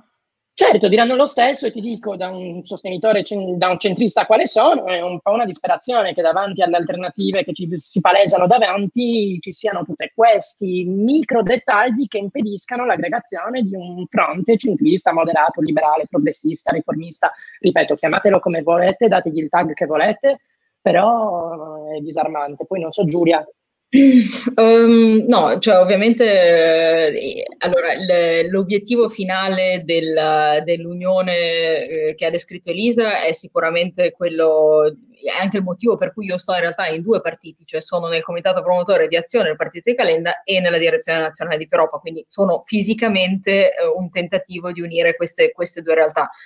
Aggiungerei però un pezzo, personalismi, potere, quello che sia sicuramente, ma avendo frequentato tanto anche invece gli attivisti, di, parlo di Azione di Più Europa, non so di Italia Viva, ehm, anche lì però ci sono tante, parlo di, di, quindi non quelli che votano semplicemente, ma quelli che proprio militano nei gruppi locali, nei gruppi tematici, eccetera. Anche lì ci sono un po' di reticenze, più che a livello tematico, vabbè, a livello tematico un pochino, ma proprio a livello di um, percezione politica, quindi tanti ex PD che non possono vedere Renzi, che quindi dicono io, io se sono uscito dal PD è perché non volevo più vedere Renzi, e oppure quelli invece di più Europa che sono più legati a certi temi un pochino più estremi, se, estremi sui diritti civili e altri così, che vedono invece um, magari nel partito di Calenda una parte più eh, cattolica o conservatrice che dice allora come faremo. Quindi non, non, lo ridurrei solo ed esclusivamente a personalismi, certamente quello che io non, non capisco tutti, cioè che ho, ho veramente difficoltà a capire in tutti questi mesi di tweet, lettere, articoli, ti sposo io, facciamo la federazione, la confederazione, no aspetta, allora tipo la Svizzera, no ma poi c'è, cioè, anche i militanti più convinti, più decisi, non sanno più cosa pensare. Quindi ehm, mi, mi, dispiace in particolare perché tutto questo, eh, questo capitale di energie di persone come Elisa, come la sottoscritta, eccetera, che, che, sono pronte a mettere da parte queste differenze che pure notano, eh, sono lì che fremono e non hanno una direzione chiara, ehm, cioè hanno questo balletto e la cosa che mi ha fatto più impressione è che alla fine diventa il soggetto di conversazione di tantissimi incontri. Che tu dici, noi dovremmo concentrarci su, sui temi, sulle proposte, cosa fa. E invece in realtà ci si eh, guarda l'ombelico dicendo allora quando è che facciamo la fusione, quando è che facciamo. Quindi è deleterio perché si usano energie che potrebbero essere incanalate meglio, ed è deleterio perché eh, agli, oltre ai militanti gli elettori non sanno bene cosa, cosa, pensare e soprattutto è tristissimo perché conferma il solito stereotipo che eh, i micropartiti, la scissione dell'atomo e tutto quanto, quindi è un circolo vizioso, no? più si fa così, più gli elettori non hanno fiducia, più cioè, i partiti hanno bisogno di un certo momento, momento nel senso di, di, di ehm, come dire, di spinta per crescere, per passare quel fatidico 2-3% in cui si è arenata più Europa, si è arenata Azione, si sta, credo, arenando adesso Italia Viva perché sta scendendo, quindi e, e, e quello non c'è niente da fare. Non è, sono d'accordo che le, le, fusioni a freddo o ci mettiamo assieme perché così facciamo mergers and acquisition, tu diventi presidente o segretario, non è la maniera di fare, però a maggior ragione, visto che siamo lontani dalle elezioni, cominciamo adesso, cominciamo a lavorare insieme sulla ricostruzione post-Covid, su quello che vogliamo, su fare l'opposizione costruttiva, su tutto quello che vogliamo. Cioè, ora è il momento che abbiamo tempo per ehm, fondere, se vogliamo, i militanti eh, in, maniera, in maniera dal basso e non farla arrivare a una settimana prima delle elezioni, ok, abbiamo visto i sondaggi, vai che ci uniamo. Do, due concetti e sono ovviamente d'accordo con quello che dice Giulia. Il primo è che nelle startup ti insegnano che non è l'idea che, fa, che determina il successo della tua azienda, io ho lavorato anche in Uber, in altre startup, ma sono le persone.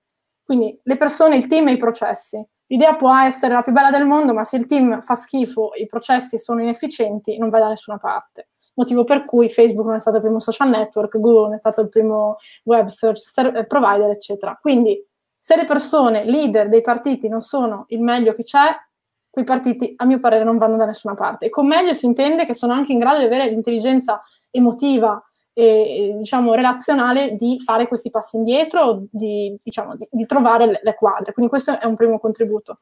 C'è però un, un lato positivo che viene raccontato ogni tanto di questa diaspora dei liberali, che essendocene uno in Italia Viva, uno nel PD, uno in Forza Italia, uno nei 5 Stelle, 5 Stelle un po' meno, però qualcuno c'è, persino lì, alla fine tutti noi diamo il nostro contributo e cerchiamo di bilanciare anche le peggio, le peggio manovre che vengono create. Questa è una cosa che ormai sono 15 anni che mi raccontano, perché io avendole fatte tutte in modo disperato, no, diciamo che questa è, è, in realtà è vero, perché se voi guardate nel PD ci sono persone che hanno, le, che hanno, queste idee, ce ne sono ancora, ce ne sono in Italia Viva, sono in più Europa, sono in Azione, eccetera, in Forza Italia pure.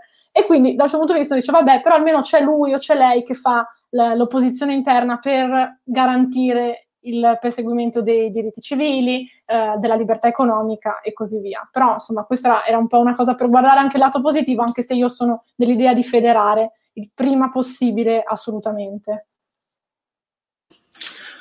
No, molto interessante, io stavo ascoltando sullo sfondo, volevo un po' intervenire a volte, però eh, ovviamente ero dietro, ma comunque è abbastanza d'accordo su praticamente quasi tutti gli argomenti. Poi mi sarebbe anche piaciuto parlare un po' di lobbying, lavorando in public affairs, anche se dalla parte più di ricerca. Um, però allo stesso tempo, tornando su questo diciamo, argomento del, della politica in Italia, io da settembre a dicembre ho lavorato con i Liberal Democrats e con loro, ho fatto la campagna elettorale con Joe Swinson, quindi ho girato un po' dell'Inghilterra e ho visto un po' come diciamo, creare un movimento e condurre una campagna elettorale proprio diciamo, in prima linea con un partito. Ho visto tutti, diciamo, i, tutte le varie parti coinvolte, quindi dal, dal press office, dall'ufficio stampa, dal social media team fino alla direzione, quindi coloro che producevano policy, gli assistenti personali di Joe Swinson, eccetera. Io quello che ho visto comunque parlando dei Lib Dems come un, un, bel partito, a me piace davvero tanto, mi piacerebbe trovare la versione italiana, il corrispettivo italiano, e con comunque, malgrado diciamo un consenso abbastanza basso, ma dal 10%, insomma anche le ultime elezioni 11, quindi comunque numeri abbastanza importanti considerando la scena politica inglese attuale. Ecco, io quello che ho visto è passione, cosa che non riesco a ritrovare in Italia. Io ho... Uh, vedo comunque diciamo, i partiti di centro in Italia e malgrado, eh, malgrado ci sia una community diciamo, dietro, quindi degli attivisti che sono eh, appassionati, io purtroppo quello che non riesco a vedere è la passione e il coinvolgimento. C'è questo approccio troppo um, top down in quello che si fa. E quindi quello secondo me è un grosso problema per quanto poi si va a vedere le, le, diciamo, le interazioni e la, il proprio ruolo in politica e anche diciamo, il successo di questi partiti. Quindi non essendoci questo approccio diciamo, che viene dal fondo, ehm, non, si può, non, si riesce a creare diciamo, interazioni, poi non si riesce un po' a trasmettere questa passione. Comunque, eh, chiudendo questa parentesi, io questo è il mio punto di vista, poi ovviamente il mondo è bello perché vario, ehm, io vedo questo purtroppo. Andrea. Anche se Giulia non è proprio d'accordo, eh, ho visto. Eh, no, nel senso che credo che le dinamiche siano molto diverse sotto elezioni e non sotto elezioni, cioè per aver vissuto due campagne elettorali, eh, lì l- l'entusiasmo e la partecipazione alle cose erano a mille anche per par- partiti piccoli o partitini come può essere, cioè per, insomma, sul campo l'entusiasmo c'è. La domanda è come si passa da quell'entusiasmo tanto ma di pochi alle masse, come dire, e non credo che una... Mh, come dire, un, un diluire eh, a livello contenutistico, perché tanti dicono ah, il problema dei partiti eh, diciamo liberali, di centro, come li volete chiamare, è che hanno idee troppo complesse, hanno programmi troppo lunghi, guardate la Lega, le elezioni europee, manco ce l'aveva il programma, è andata benissimo. Mm, non, io sono sempre stata dell'idea che non è... Eh, non è diminuendo o semplificando eh, i, programmi o le idee o il messaggio, eccetera, deve essere eh, trasmesso magari in maniera più comprensibile, in maniera più entusiasta, in maniera più quello che sia, populista in senso buono, ma non, non vuol dire che allora dobbiamo tutti diventare, diventare come dire, passare una comunicazione da, da analfabeti.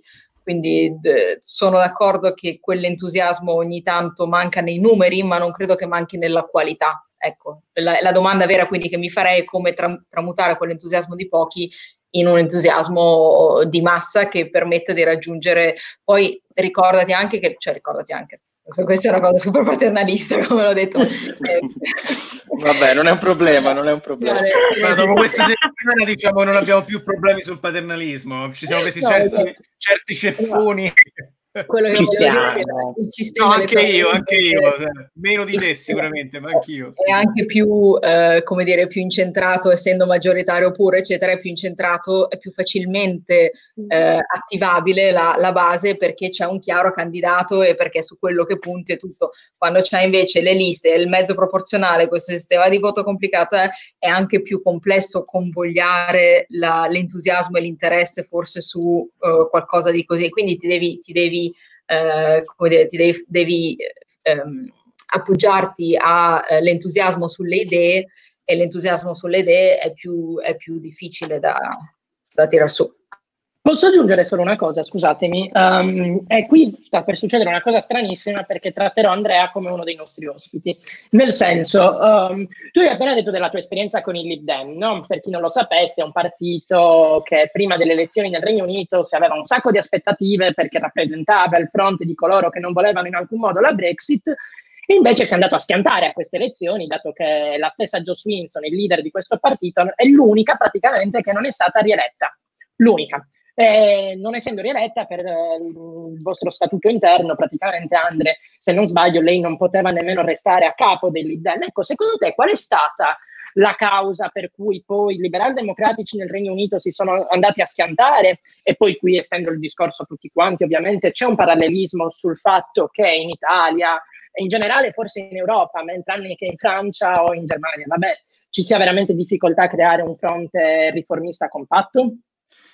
Guarda, cioè, noi ne abbiamo parlato molte volte, comunque grazie per la domanda. e, eh, come, come, come, ti ho accennato, comunque queste elezioni, eh, anche per il nostro pubblico, sono comunque, eh, diciamo, eh, sono state eh, affrontate in un campo in cui Brexit era l'argomento principale. Ora, secondo me, l'errore, eh, diciamo, l'errore chiave in, in, nella, nella strategia dei liberal democratici è stato quello di cercare di guadagnarsi consensi di tutti i moderati, quindi dalla parte dei Labour e Conservative, quindi diciamo destra e sinistra, tutti quei moderati che eh, per un motivo o l'altro erano europeisti o comunque ritenevano l'uscita dall'Europa, eh, dall'Unione Europea come un fattore negativo, ma allo stesso tempo, cercando di attirare i moderati, si sono imposti con una policy, una politica abbastanza radicale, che era quella di rivochiamo l'articolo 50, l'articolo 50 cioè diciamo Brexit essenzialmente. Quello è stato il loro errore principale, quindi l'importanza secondo me qua il messaggio chiave è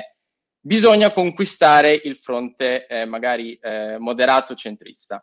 Ok, bisogna comunque decidere quali politiche, quale eh, strategia adottare che sia comunque coerente con la propria ideale di vogliamo rimanere nel centro, vogliamo, ide- vogliamo rimanere come dei moderati quindi prendere una persona, un altro, una persona che vota un altro partito di cui diciamo non siamo propriamente simpatici e prenderlo a parole o farlo sentire come una persona inferiore è proprio il modo più sbagliato per porsi come dei moderati. Questa è la mia risposta. Quindi è importante prendere e mantenere la linea e dire io sono moderato centrista ed esserlo, non solo a fatti e parole per opporsi e basta. Noi siamo estremisti centristi, non moderati.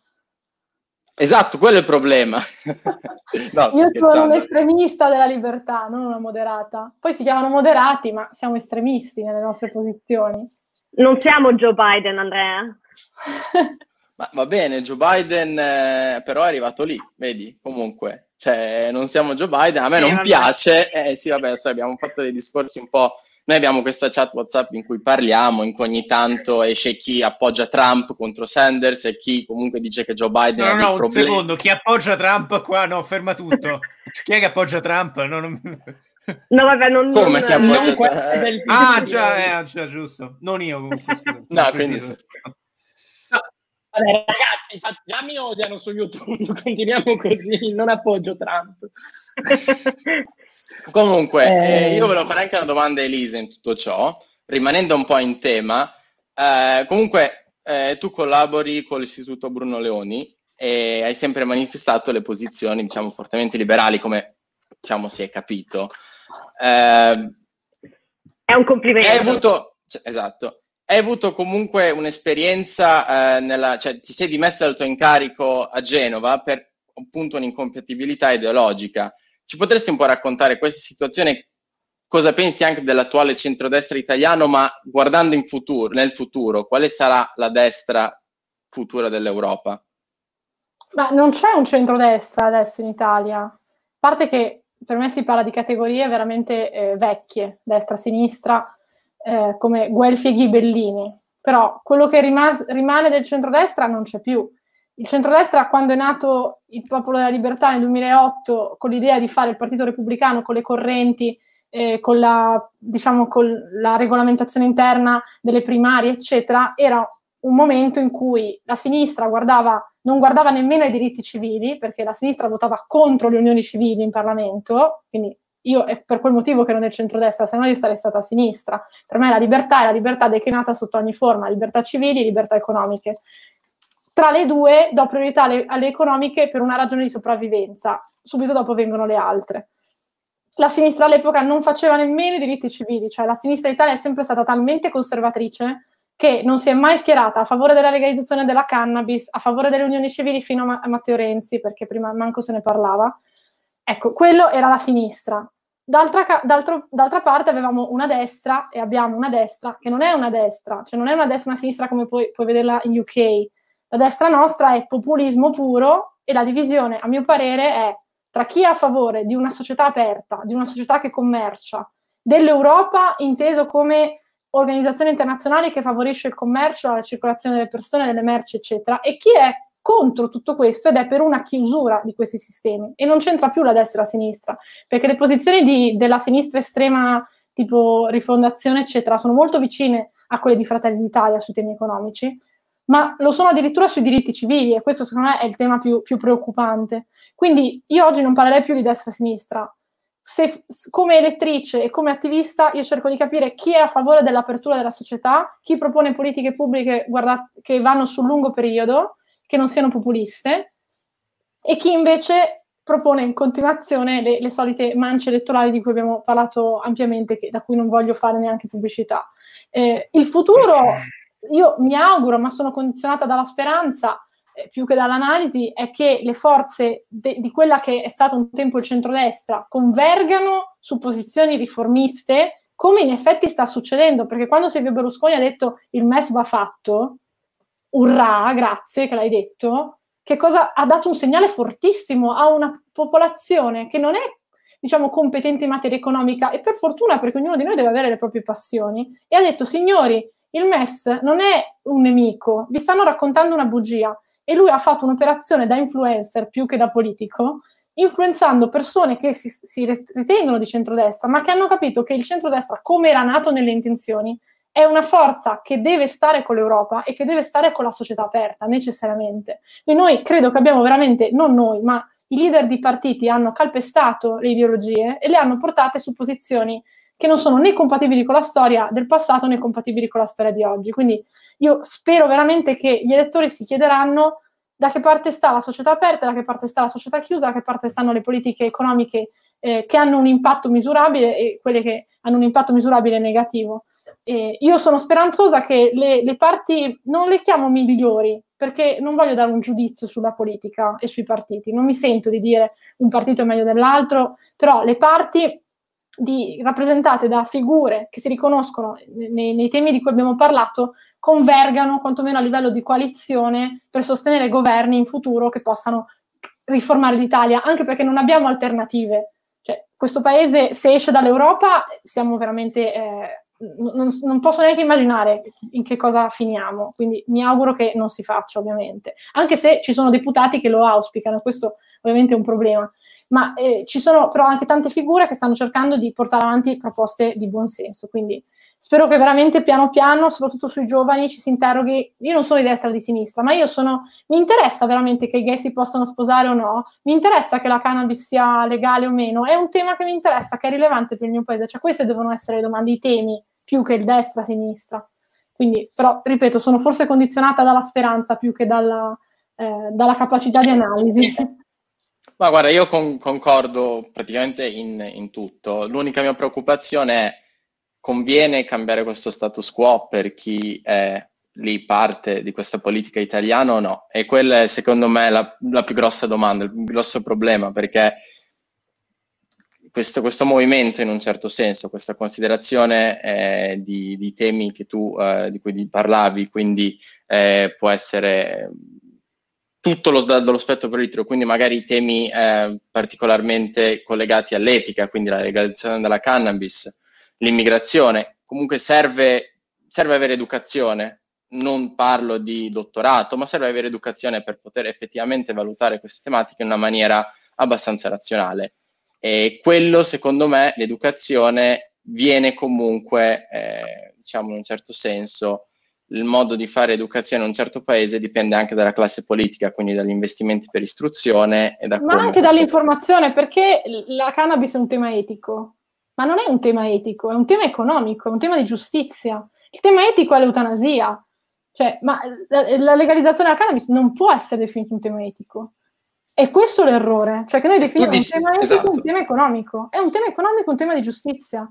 Ma perché se no a questo punto uno dovrebbe anche mettere l'alcol allora. Come Brava, l'alcol, il gioco, il cioccolato, la carne, tutto ciò che ti fa male. Sì. Certo. Eh, ma non è, non è una tematica Esatto, non è un tema etico, ma il fatto che viene affrontato, cioè il fatto che il cioccolato e l'alcol non vengono valutati nello stesso modo, secondo me fa presagire che la cannabis viene affrontata in una maniera come se fosse una tematica etica. La cannabis, ti dico come viene affrontato il tema della cannabis? Che la cannabis è un prodotto rivale di prodotti farmaceutici e prodotti di ricreativi. La cannabis uno la fuma per calmarsi e per sballarsi che cosa fanno le persone per calmarsi e per sballarsi o per eh, diminuire il dolore? Prendono psicofarmaci, antidolorifici o alcol. Le più grandi società che fanno lobbying contro la legalizzazione della cannabis sono questi player qui.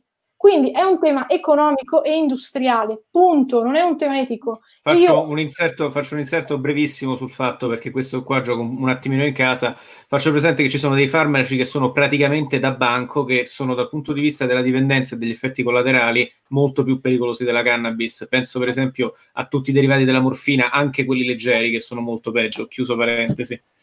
Ecco, questo è un tema, ma solo e chiudo.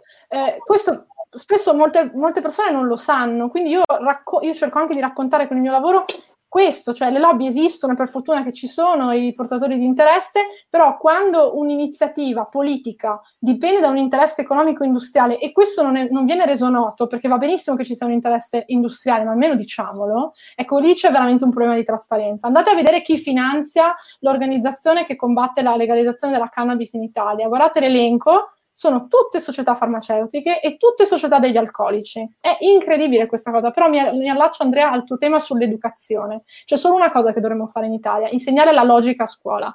Far capire ai bambini la differenza tra nesso di causa e correlazione. Due fenomeni possono essere correlati in una curva, ma non c'entrare una mazza tra di loro. Invece vengono identificati come due fenomeni che magari c'entrano qualcosa tra di loro. Quindi que- quei due temi aiuteranno, secondo me, nella, nella scelta di politiche pubbliche, perché oggi tanti dicono, sempre sul tema della cannabis, eh, ma quelli che si fanno di eroina si sono fatti una canna e quindi la canna porta all'eroina che è una, un falso logico pazzesco, che però viene presentato nei dossier alla Camera ed è uno scandalo che i deputati non capiscano di quanto è falsa questa cosa, perché allora tutti quelli che si fanno di eroina sono stati vaccinati, tutti quelli che si fanno di eroina hanno bevuto l'acqua minerale. Cioè, è incredibile no, scambiare il nesso di causa con due fenomeni che sono temporalmente, temporalmente cronologici, ma non hanno nessuna connessione. Poi io mi parlo sulla cannabis, nonostante non abbia manco mai fatto un tiro, ma io sono una fortissima e super sostenitrice della legalizzazione, spero che un giorno si farà veramente, perché cambierebbe il paese dal punto di vista economico e della giustizia, sarebbe una rivoluzione.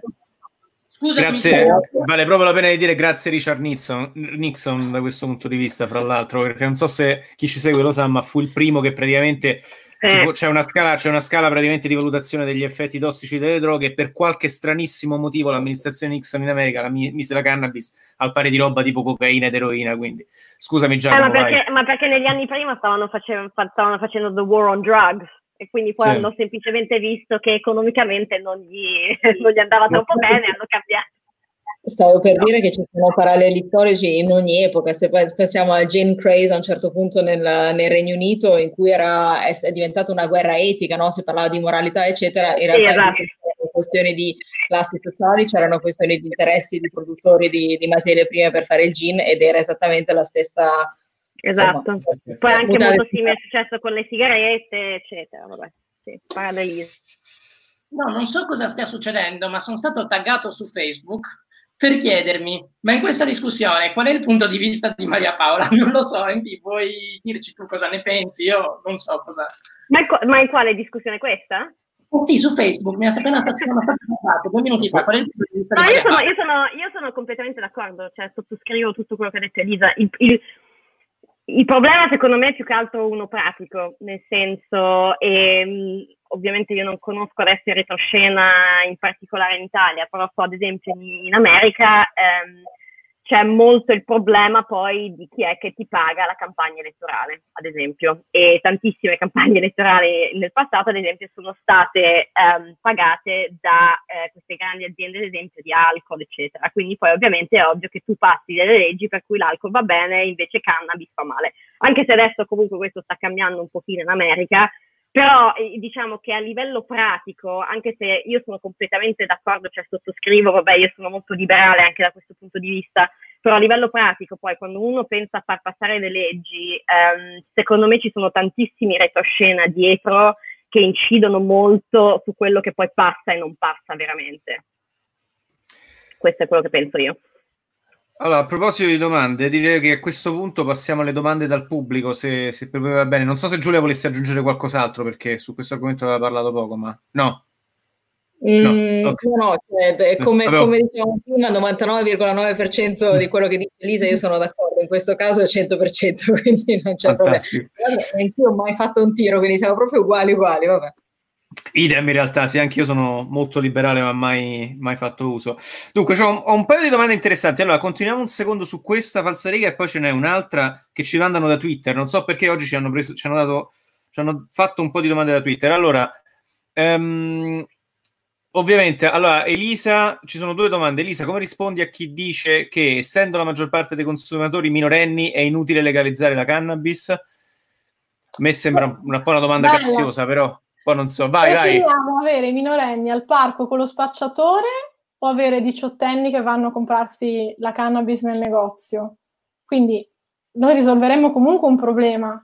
E nei paesi dove è stata legalizzata la droga, soprattutto decriminalizzata, scusate, come il Portogallo, quindi questo ovviamente è un invito che faccio a chi ha fatto la domanda, di andare a vedere i dati sul Portogallo. Dove è stato decriminalizzato il, il, la droga, guess what? È diminuito l'uso tra i giovani.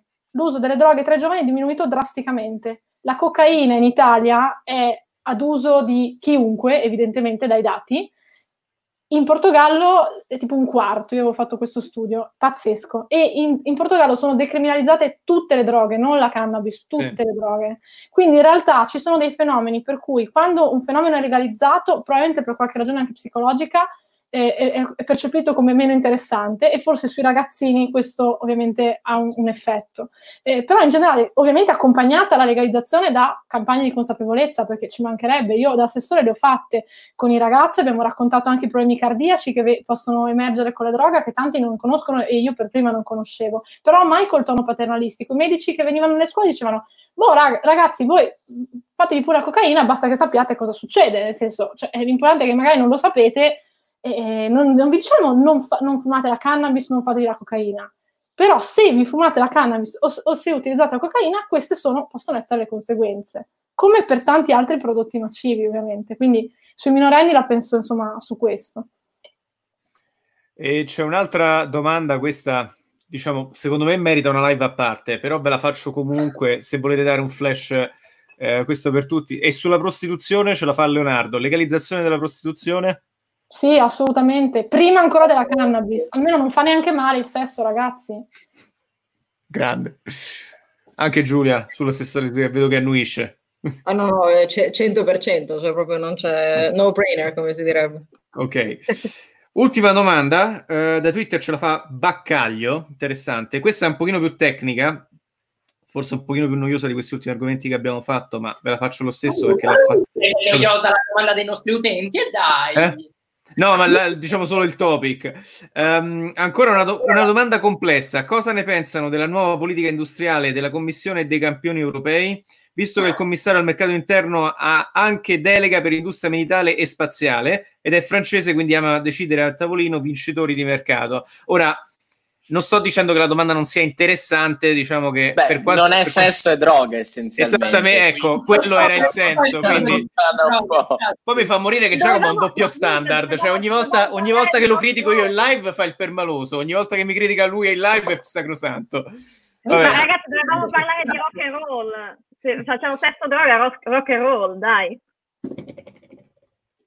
A proposito. rispondere a questo in un minuto, complicatissimo. No, allora eh, facciamo la, la, cosa semplice. La cosa semplice è che è una risposta a una tendenza globale che è eh, sempre più di retrenchment nei propri confini, che è sempre più nazionalista, che è sempre più ciascuno per conto suo e, e eh, non so chi per tutti, perché non è neanche questione di Dio. Quindi una, io la vedrei come una sorta di reazione a un, un ambiente internazionale che eh, ti schiaccia se non cominci a pensare nella stessa maniera, che poi io sia completamente contraria, dipende poi che cosa si intende per campioni, per campioni europei, nel senso che quando sono state bloccate alcuni uh, mergers, insomma, ehm, di, di, grandi aziende europee, ci si domandava se le regole sulla concorrenza fossero eccessivamente severe. Uh, io tornerei al mio, uh, mio, ragionamento iniziale sulla tecnologia, che è di dire guardiamo bene che cosa c'è dietro a questi, uh, a questi tentativi di fare campioni europei.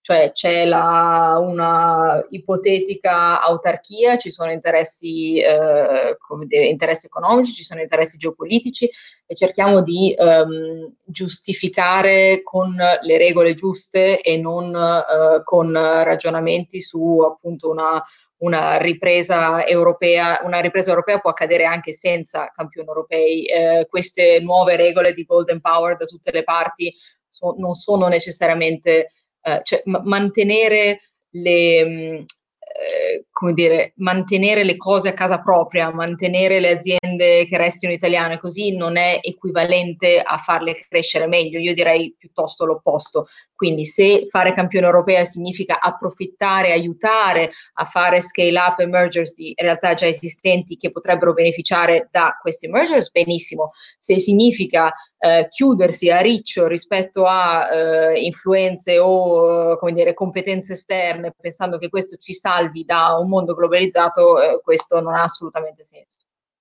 Ecco, per dirla in tre minuti poi ci sarebbe. Grandissima, grandissima, poi, poi, ne parleremo nella prossima live. Elisa, volevi aggiungere qualcosa? No, io solo droga. Fantastico. Comunque, a me questa cosa che l'Europa sia inferiore al sesso e alla droga non, non mi piace, cioè per me l'Europa meglio è. No, ma posso dire solo una cosa di nuovo? Solo una cosa. C'è vai, una vai. scena di Griffin geniale che parla della prostituzione Allora, ovviamente da riproporre... No, ma stavi, stavi, aspettando la reazione per vedere se, sapevi qual, se sapevamo qual era la, l'episodio. La scena è incredibile. Ovviamente si fa notare che cosa? Che in Italia, come negli Stati Uniti, la prostituzione è illegale. Ma se tu filmi due, tre, quattro, più persone che fanno sesso pagate per fare sesso, va bene. Cioè, girare film porno è concesso, pagati, eccetera, ma prostituirsi no. Perché? Ma che senso ha? Ma cos'è sta roba? E c'è una scena dei Griffin geniale dove praticamente per sanare la situazione di prostituzione illegale mettono una telecamera. Ah, vabbè, no, allora film porno va bene. Capiamo che in che situazione siamo. È incredibile. Fantastico. Guarda, ci sarebbe da fare una live ad hoc su questo. Solo su questo. Sì. Giovanardi, quello super uh, pro famiglia. No, Adinolfi, vi prego, vorrei la live Adinolfi, Passorella, Serafini io ora mi attivo, ve lo giuro. A quel punto noi diventiamo inutili, però, cioè nel senso eh, facciamo soltanto il. Ha una pagina sul suo quotidiano La Croce. Allora, io non ho mai stampato un articolo che parlasse di me né bene né male. L'unico che ho stampato, che però non ho qua, è quello della Croce, con scritto Serafini, assessore LGBT ho detto grazie, figata, me lo appendo in casa. Meraviglioso. Però una live con Adinolfi per parlare anche del suo matrimonio a Las Vegas, del suo secondo o terzo matrimonio, è sicuramente interessante. Fantastico. Allora, esatto. siamo... Il lunedì sera permette di insultare gli esponenti politici italiani. Grazie, questo trend ormai per una volta non è, qualcuno del centro. MP, vai con la domanda. Siamo in chiusura. Domanda di sì, MP. Allora, vai. Facciamo sempre questa domanda a tutti i nostri ospiti. Allora, ehm, quale libro consigliate per la quarantena e eh, invece qual è il libro che vi ha cambiato la vita? Domande semplici, come sempre, alla fine. Vai Giulia! Yeah, grazie. Elisa, Elisa vuole quei, quei secondi in più per pensarci. Allora, no. eh, il libro che consiglierei per la quarantena è veramente quello che sto leggendo adesso perché è quello che mi viene in mente prima, che è un libro, non mi ricordo neanche l'autore, adesso lo devo ritrovare, ma si, si chiama Deep Work ed è l'idea di um, come, perché la quarantena siamo costantemente bombardati ancora di più che il solito con distrazioni e cose, e questo è un, un professore dell'MIT, se non sbaglio, che uh, riflette sulla differenza tra praticamente il lavoro concentrato e il lavoro shallow, come lo chiama, quindi il lavoro leggero così, e dà una serie di esempi concreti, di un po' un manuale di self-help, se vogliamo, per quelli che come me sono costantemente da una parte all'altra con 37 tab aperte e che lavoro su mille progetti, apparentemente sto sbagliando tutto nella vita e non so, vabbè, devo rivedere il mio modo di lavorare. Um, un libro che mi ha cambiato la vita. Ah, ci picchia. Um, parla, pa, Elisa, di il libro che vuoi raccomandare. Va bene, va bene. Intanto pensa al libro che ha cambiato la vita. Allora, un libro che raccomando per la quarantena, ma ne raccomando più di uno, ma sono abbastanza simili. C'è eh, Progresso di Joan Norberg, ma anche Factfulness che ora vi mostro. Sono ah, entrambi... bellissimo! Bellissimo, l'abbiamo letto tutti qua al pub. Ecco, allora, eh, chi è che non lo conosce? Factfulness. Okay.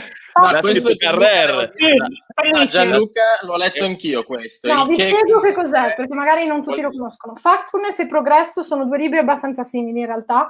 Raccontano eh, con i fatti quanto è migliorata la società e il pianeta eh, negli ultimi cento anni, anzi anche, anche, più anni. Quindi quando si dice ah, belli i tempi andati, ma belli cosa? La gente moriva per strada, i bambini non arrivavano a cinque anni, ma che belli!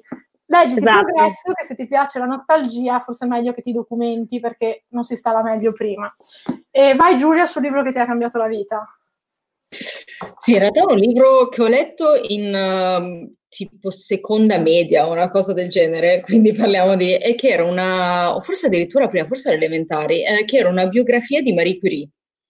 Eh, che all'epoca non so perché mi aveva colpito tanto, non mi ricordo neanche l'autore, una di quelle robe che trovi polverose nelle biblioteche delle scuole, no? che non si fila nessuno. E non so per quale motivo l'avevo letta e io mi ero messa in testa, di, come vedete poi vabbè, mi ha cambiato la vita ma non ha funzionato, di voler assolutamente diventare una scienziata e di voler scoprire, all'epoca volevo scoprire il vaccino, perché non capivo niente, per il diabete, perché mio padre è diabetico, diabetico e quindi quando ero piccola ho messo le due cose assieme e ho detto sarò una scienziata e guarirò mio padre, troverò il vaccino per il diabete così nessuno sarà più diabetico. E mi ha portato a fare lo scientifico, ma poi mi sono persa nei meandri di filosofia, politica e altre cose, però quello lì eh, è uno dei libri che mi è più restato impresso perché eh, all'epoca pensavo che avrebbe determinato il mio futuro, ho mantenuto questo mito di Marie Curie per un, un sacco di tempo, eh, ancora prima di, di, fare riflessioni sulle donne, le STEM e tutte queste cose qua, ma all'epoca mi aveva veramente, veramente dato una spinta per dire sar- sarò come lei da grande, poi non è successo. Vabbè, vabbè è un bel idolo, dai. E Elisa è un libro che sì. ti ha cambiato la vita. Anch'io quando ero molto piccola, un libro che consiglio a chi ha fratelli o bambini che si chiama Filosofia per tutti. E, tra l'altro è un libro anche abbastanza famoso, saputo da, da filosofi, diciamo, eh, capaci e seri, mi hanno detto che è appunto un libro molto famoso, eh, che permette ai bambini di capire i principi della logica, i principi della filosofia, bellissimo, c'è un maiale nella, nella copertina. E poi un altro libro che invece in epoca un pochino più da adulta mi ha, mi ha, mi ha molto influenzata è Conscious Capitalism, che vi mostro, ed è scritto dal fondatore di Wall Markets, che è quel supermercato che vende tutte le cose bio e carucce negli Stati Uniti, che lui sostanzialmente che cosa dice in questo libro? Dice io in modo coscienzioso faccio i soldi, conscious capitalism, geniale. Cioè io producendo benessere per le persone, con la mia filosofia che ho sposato, che è quella dell'alimentazione sana, eccetera, e con un impatto positivo sui dipendenti, eccetera, faccio i soldi. Quindi io poi ho scritto la tesi che si chiama Non Profit for Profit, quindi proprio come eh, la responsabilità sociale d'impresa permette alle aziende di performare meglio in borsa e quindi è il massimo, a mio parere, dell'efficienza esistente perché tu allinei interessi privati con, con interessi pubblici e ovviamente questo non può che portare positività. Con tutte, ovviamente questo sto semplificando al massimo, però è, di nuovo Conscious Capitalism è un libro che consiglio quantomeno a chi si interessa di, di queste tematiche più macro. Comunque io vorrei anche avvicinarci un attimo al paese reale, dunque ne approfitto e faccio l'ultima domanda, ma proprio un commento. E invece serie TV, Netflix o cosa state guardando in questi giorni? Cioè io per esempio ho appena finito Tiger King, che è un documentario super trash però incredibile. Geniale. Geniale, con questa storia di Carol Baskin, consiglio. Voi cosa avete guardato? Io tutti i documentari che ci sono su Netflix li guardo, quindi ovviamente anche Tiger King. Eh, adesso ne sto seguendo uno che si chiama How to Fix a Drug Scandal o Drug Problem, eh, come sistemare, come insabbiare uno scandalo stupefacente che parla di una persona che lavorava in un laboratorio di chimica del Massachusetts e ha eh, contaminato, inquinato i risultati di test di droga eh, di casi giudiziari che coinvolgevano spaccia- presunti spacciatori eh, o persone diciamo, collegate al tema della droga. Molto interessante perché incrocia incrocia temi di dipendenza, temi di lavoro, psicologici, eh, però anche Tiger King non è male, sicuramente una, una serie che, che, che, che, è andata molto in questo periodo è quella, però anche su Rai Play eh, ci sono tutti i Blue Notte, tutte quelle puntate straordinarie sulla P2, su Gladio, io adoro quelle, quelle storie di, di interessi che si incrociano, di politica e t- non vanno neanche pagati, cioè nel senso li paghiamo in bolletta, quindi tanto vale approfittarne, ecco, per chi come me paga il canone per obbligo. Io invece devo ammettere che mi sto facendo uno ad uno uh, tutti i film più corti e cose così di un uh, Mountain Film Festival che hanno messo, il Banff, e siccome sono una grandissima appassionata di tutto quello che è outdoors, montagne, arrampicate, eccetera, mi sto passando tutti dai più vecchi ai più, ai più recenti, dei grandi alpinisti, ma anche di quelli che fanno free riding, che fanno... Uh, para- visto free solo, allora.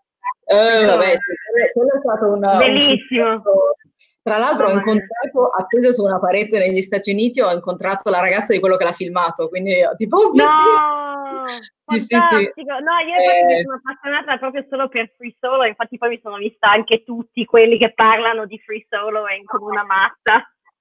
È, cioè, arrampicare senza, senza sicuro è una sensazione, io l'ho fatto solo su ferrate che conosco bene, eccetera, e già lì ti dici se ti distrai un attimo, però alla fine sei così concentrato che non ci pensi neanche al fatto di non essere attaccato a niente se non le tue stesse mani. È una stranissima, bellissima, una sensazione di... Fantastico, allora ti devo chiedere un po' di consigli, se lo vogliamo fare anche noi del allora. pub. Quanto vuoi. Ma che cosa? Mm, io... Noi decliniamo. Peccato, c'è stato un programma di allenamento durissimo, ma ci picchia. Scusate, eh, io mi dissocio da questa declinazione, rientro al volo solo per dire questa cosa, poi faccio entrare. Io invece sono interessatissimo, quindi Giulia, per favore, fai sapere anche a me. Esatto. Io sono appassionato di montagna tantissimo anch'io. Non ho mai fatto trekking, ma vorrei cominciare, quindi Comunque, vuoi. scusami, ti cioè, riesco al volo. Ci scrive Guido Chiesa, Maria Paola è esperta non solo di libri ma anche di cine- cinematografia. Infatti Maria Paola ha rotto le scatole. Ma è esperta di tutto. Ah, sì, bellissimo, certo, ovviamente. Eh, no, vorrei, vorrei rispondere al, vorrei rispondere al, al, nostro amico Guido, no, è semplicemente che sono una sfigata e quindi purtroppo non faccio nient'altro che queste cose. Va bene. Va bene, Gianluca. Finiamo, finiamo su note tristi comunque questa live, che eh, invece è stata molto, molto bella. Veramente grazie per... Grazie a voi. Grazie dell'invito. E, niente, Grazie spero mille. ci vedremo presto, ma soprattutto spero nella nascita di un nuovo polo liberale. E, anzi, ultimamente Salvini ha proprio annunciato la, la svolta liberale, non so se avete visto. Oh mio Dio, sì. Sì, quindi ci sono speranze. E, no, vabbè, comunque speriamo, speriamo di potervi vedere nello stesso partito, qualunque esso sia, perché sinceramente non ha molto senso. Anche coalizione eh, va bene. Cioè, sì, sì, quello che volete, eh, le, le, le, nominazioni le lasciamo nella stessa lista. Ci accontentiamo. Grazie mille, è stato veramente un piacere. Grazie, grazie, grazie a tutti quelli che hanno seguito. Ciao. Grazie. Grazie ciao. mille. Oh ragazzi, um, un punto fondamentale. Ah, vabbè, Isa è rimasta. oh, ma quella stronza della Serafini stavi dicendo? No, ma siamo live. Per un attimo ho pensato che dicesse quella stronza della pastorella, stavo... Infatti anch'io, un attimo di... No, eh, no, Elisa, rimani, rimani con noi. No, no, ma se non mi vuoi non importa. No, no, no, no, le origini sarde, io come sarà... Oggi, la oggi, oggi faccio no, notare no. che io e noi maschietti siamo stati un po' grigliati, eh? Cioè, ho fatto un po' la figura no, del deficiente. Mi gestisce... Infatti è stato un piacere avere un paio di donne anche qui con me. Ogni tanto. Ogni tanto. Scusatemi, Gianluca free climbing solo ai buffet. Verissimo. no, grazie Nicola. Dai, comunque bravi, veramente un bel format. Grazie Elisa. Grazie. Grazie, eh, grazie a te. Saluti, facciamo questa cosa inedita. L'ospite che rimane eh, di brief. ragazzi. Gia, eh, Giulio Gianluca fate un, fate un po' di house soli. Sì, ragazzi, abbiamo, due, abbiamo, tre live la settimana prossima. Ah, è lì, eh, sì. rimani no. o te ne vai? No, no rimane, rimane, falla rimanere, dai. No, non volevo essere aggressivo, non capivo. no, volevo e... salutarvi. Ma sì, sì, aspetta, aspetta, fai finire Gianluca che fa il suo debrief finale da consultant e poi, poi con, allora, con Next Steps e lì è partito. Mi avete, eh, cioè, comunque ragazzi è difficile fare questa parte finale dove annuncio le prossime live, eh? cioè un momento in cui mi devo concentrare. E... Pensa a fare la regia no. tutto il tempo con Giacomo che ti insulta per i congiuntivi sbagliati. Pensa a fare il neurochirurgo. E... oppure scalare, scalare, le pareti rocciose senza imbragatura. Senza protezione. E, no va bene allora eh, abbiamo due live la settimana prossima tentatively 3 ma la terza non ve la possiamo e non ve la vogliamo nemmeno annunciare. E, Maria Paola eh, vogliamo partire con una o dico direttamente una e poi eh, dai, Ma come vuoi Gianluca, vai. Perfetto. Free, free ah, Stefano Balduzzi ci scrive dammi i nomi che devo fare le grafiche. Vabbè, grande Balduzzi. No, allora, eh, venerdì abbiamo il capogruppo al Senato di Forza Italia, perché ci dicono sempre che dobbiamo un attimo diversificare eh, da un punto di vista di, di partiti, diciamo, si vedono sempre più o meno gli stessi esponenti in giro e avremo il piacere di ospitare Anna Maria Bernini, Ehm, questo tendenzialmente, eh, non so se qualcuno vuole aggiungere qualcosa. Non, sì, e poi inviteremo anche un, un esperto di uh, behavioral biology um, ed è un professore uh, all'Università di Chicago, si chiama Dario Maestro Pietri, che uh, ci parlerà di non biologia, ma del sistema universitario in America e le, per, la, le ragioni per le quali non funziona praticamente. Io lo, lo, praticamente non l'ho voluto dire perché non riuscivo a dire behavior, behavioral, so. behavioral biology. So, immaginavo, eh, immaginavo. quindi avevo, avevo, un po' vergogna. E, e niente, poi abbiamo tentatively un'altra live, ma appunto non diciamo. Ragazzi, mi sa che Elisa sta, vuole andarsene adesso, quindi sta facendo l'educata, ma se ne vuole andare. cercando quindi... di cacciarla. esatto. Grazie Elisa, grazie infinite per aver partecipato. Grazie mille. Ciao. Ciao, Ciao Elisa. Gabriele, eh, sono vivo. No, c'è, una cosa, c'è una cosa a cui Andrea mi chiedeva di rispondere prima. C'è qualcuno che ha detto, um, c'è qualcuno che ha commentato la trap è la musica di oggi, il rock and roll è per i pelati. Allora eh, Andrea, mi chiedeva, Andrea mi chiedeva di commentare, essendo io, diciamo, ne, sarei nella categoria dei pelati, ma diciamo a me non sembra, ecco. Questa è solo Però, l'unica risposta a cui posso, che posso fornire. Ho anche specificato di commentare senza andarci troppo pesante, perché dopo una frase di questo genere come vedi, come vedi sono, stato, sono, stato, un signore, ho detto semplicemente non mi pare di essere pelato, poi non so. Ma no, ma non per quello. Per no, ma eh, ragazzi, però voi non siete a ridosso del presente. Allora, pelato è un'espressione del comitato ventotene per indicare praticamente il comunista. Quindi ah sì? Ah sì? Ah, no, no, aspetta. Ma che cavolo lo sa queste cose? Eh, per questo non mi Giulia, per quello, se voi non siete nel paese, cioè non è vero, non è il paese reale il comitato ventotene, però dico almeno cercate di essere nel paese reale dei meme, cioè... Ok, eh, non sapevo. Direi essere a ridosso del presente, is, voi non siete a ridosso del presente, is the new, ma sei del PD, giusto per essere un Esattamente. È interessante perché in realtà, in realtà, oggi indosso una maglietta molto, di una band molto controversa che diciamo è, è, è estremista proprio nella direzione opposta, quindi eh, dissento anche da quel punto di vista in realtà. Però vabbè. vabbè. Eh, vabbè, io chiudiamo, no, ragazzi. Volevo dire una cosa solo, cioè praticamente il panorama liberale è talmente frammentato in Italia che Andrea Bertoni addirittura è nei Libdem. Cioè, la gente di andare in più Europa di o azione, Andrea Bertoni è andato nei Libdem. Eh, oh. Ci dicono Maria Paola sai tutto, però sui meme non molto bene. Ci stiamo lavorando, Federico. Eh, Federico, Federico, mi dispiace. Poi c'è il solito commento in turco della mamma di Andrea Bertoni, in cui secondo me ci insulta come nemmeno Boldrini. No, no, no, no, no. Tra l'altro, tra l'altro col, col, coglierei l'occasione per salutare Omak Bukadem che praticamente ieri... Omar fuck you. esatto, so, oh, che nel momento in cui abbiamo parlato dei ceffoni di Boldrini lui ha detto ancora mi fanno male le guance perché anche lui proprio involontariamente vittima. Un saluto eh, e ringrazio tutti gli ascoltatori che hanno fatto gli auguri a mia sorella. Voi siete persone che hanno un cuore. Voi sapete cos'è la nobiltà d'animo ve lo dico. Esatto, poi in tema live Forza Italia. Va bene. Ciao, ciao Giulia. ragazzi. ci vediamo settimana prossima. E auguri a ancora eh, esatto, ci vediamo la prossima settimana. Ciao ragazzi. Ciao, ciao grazie.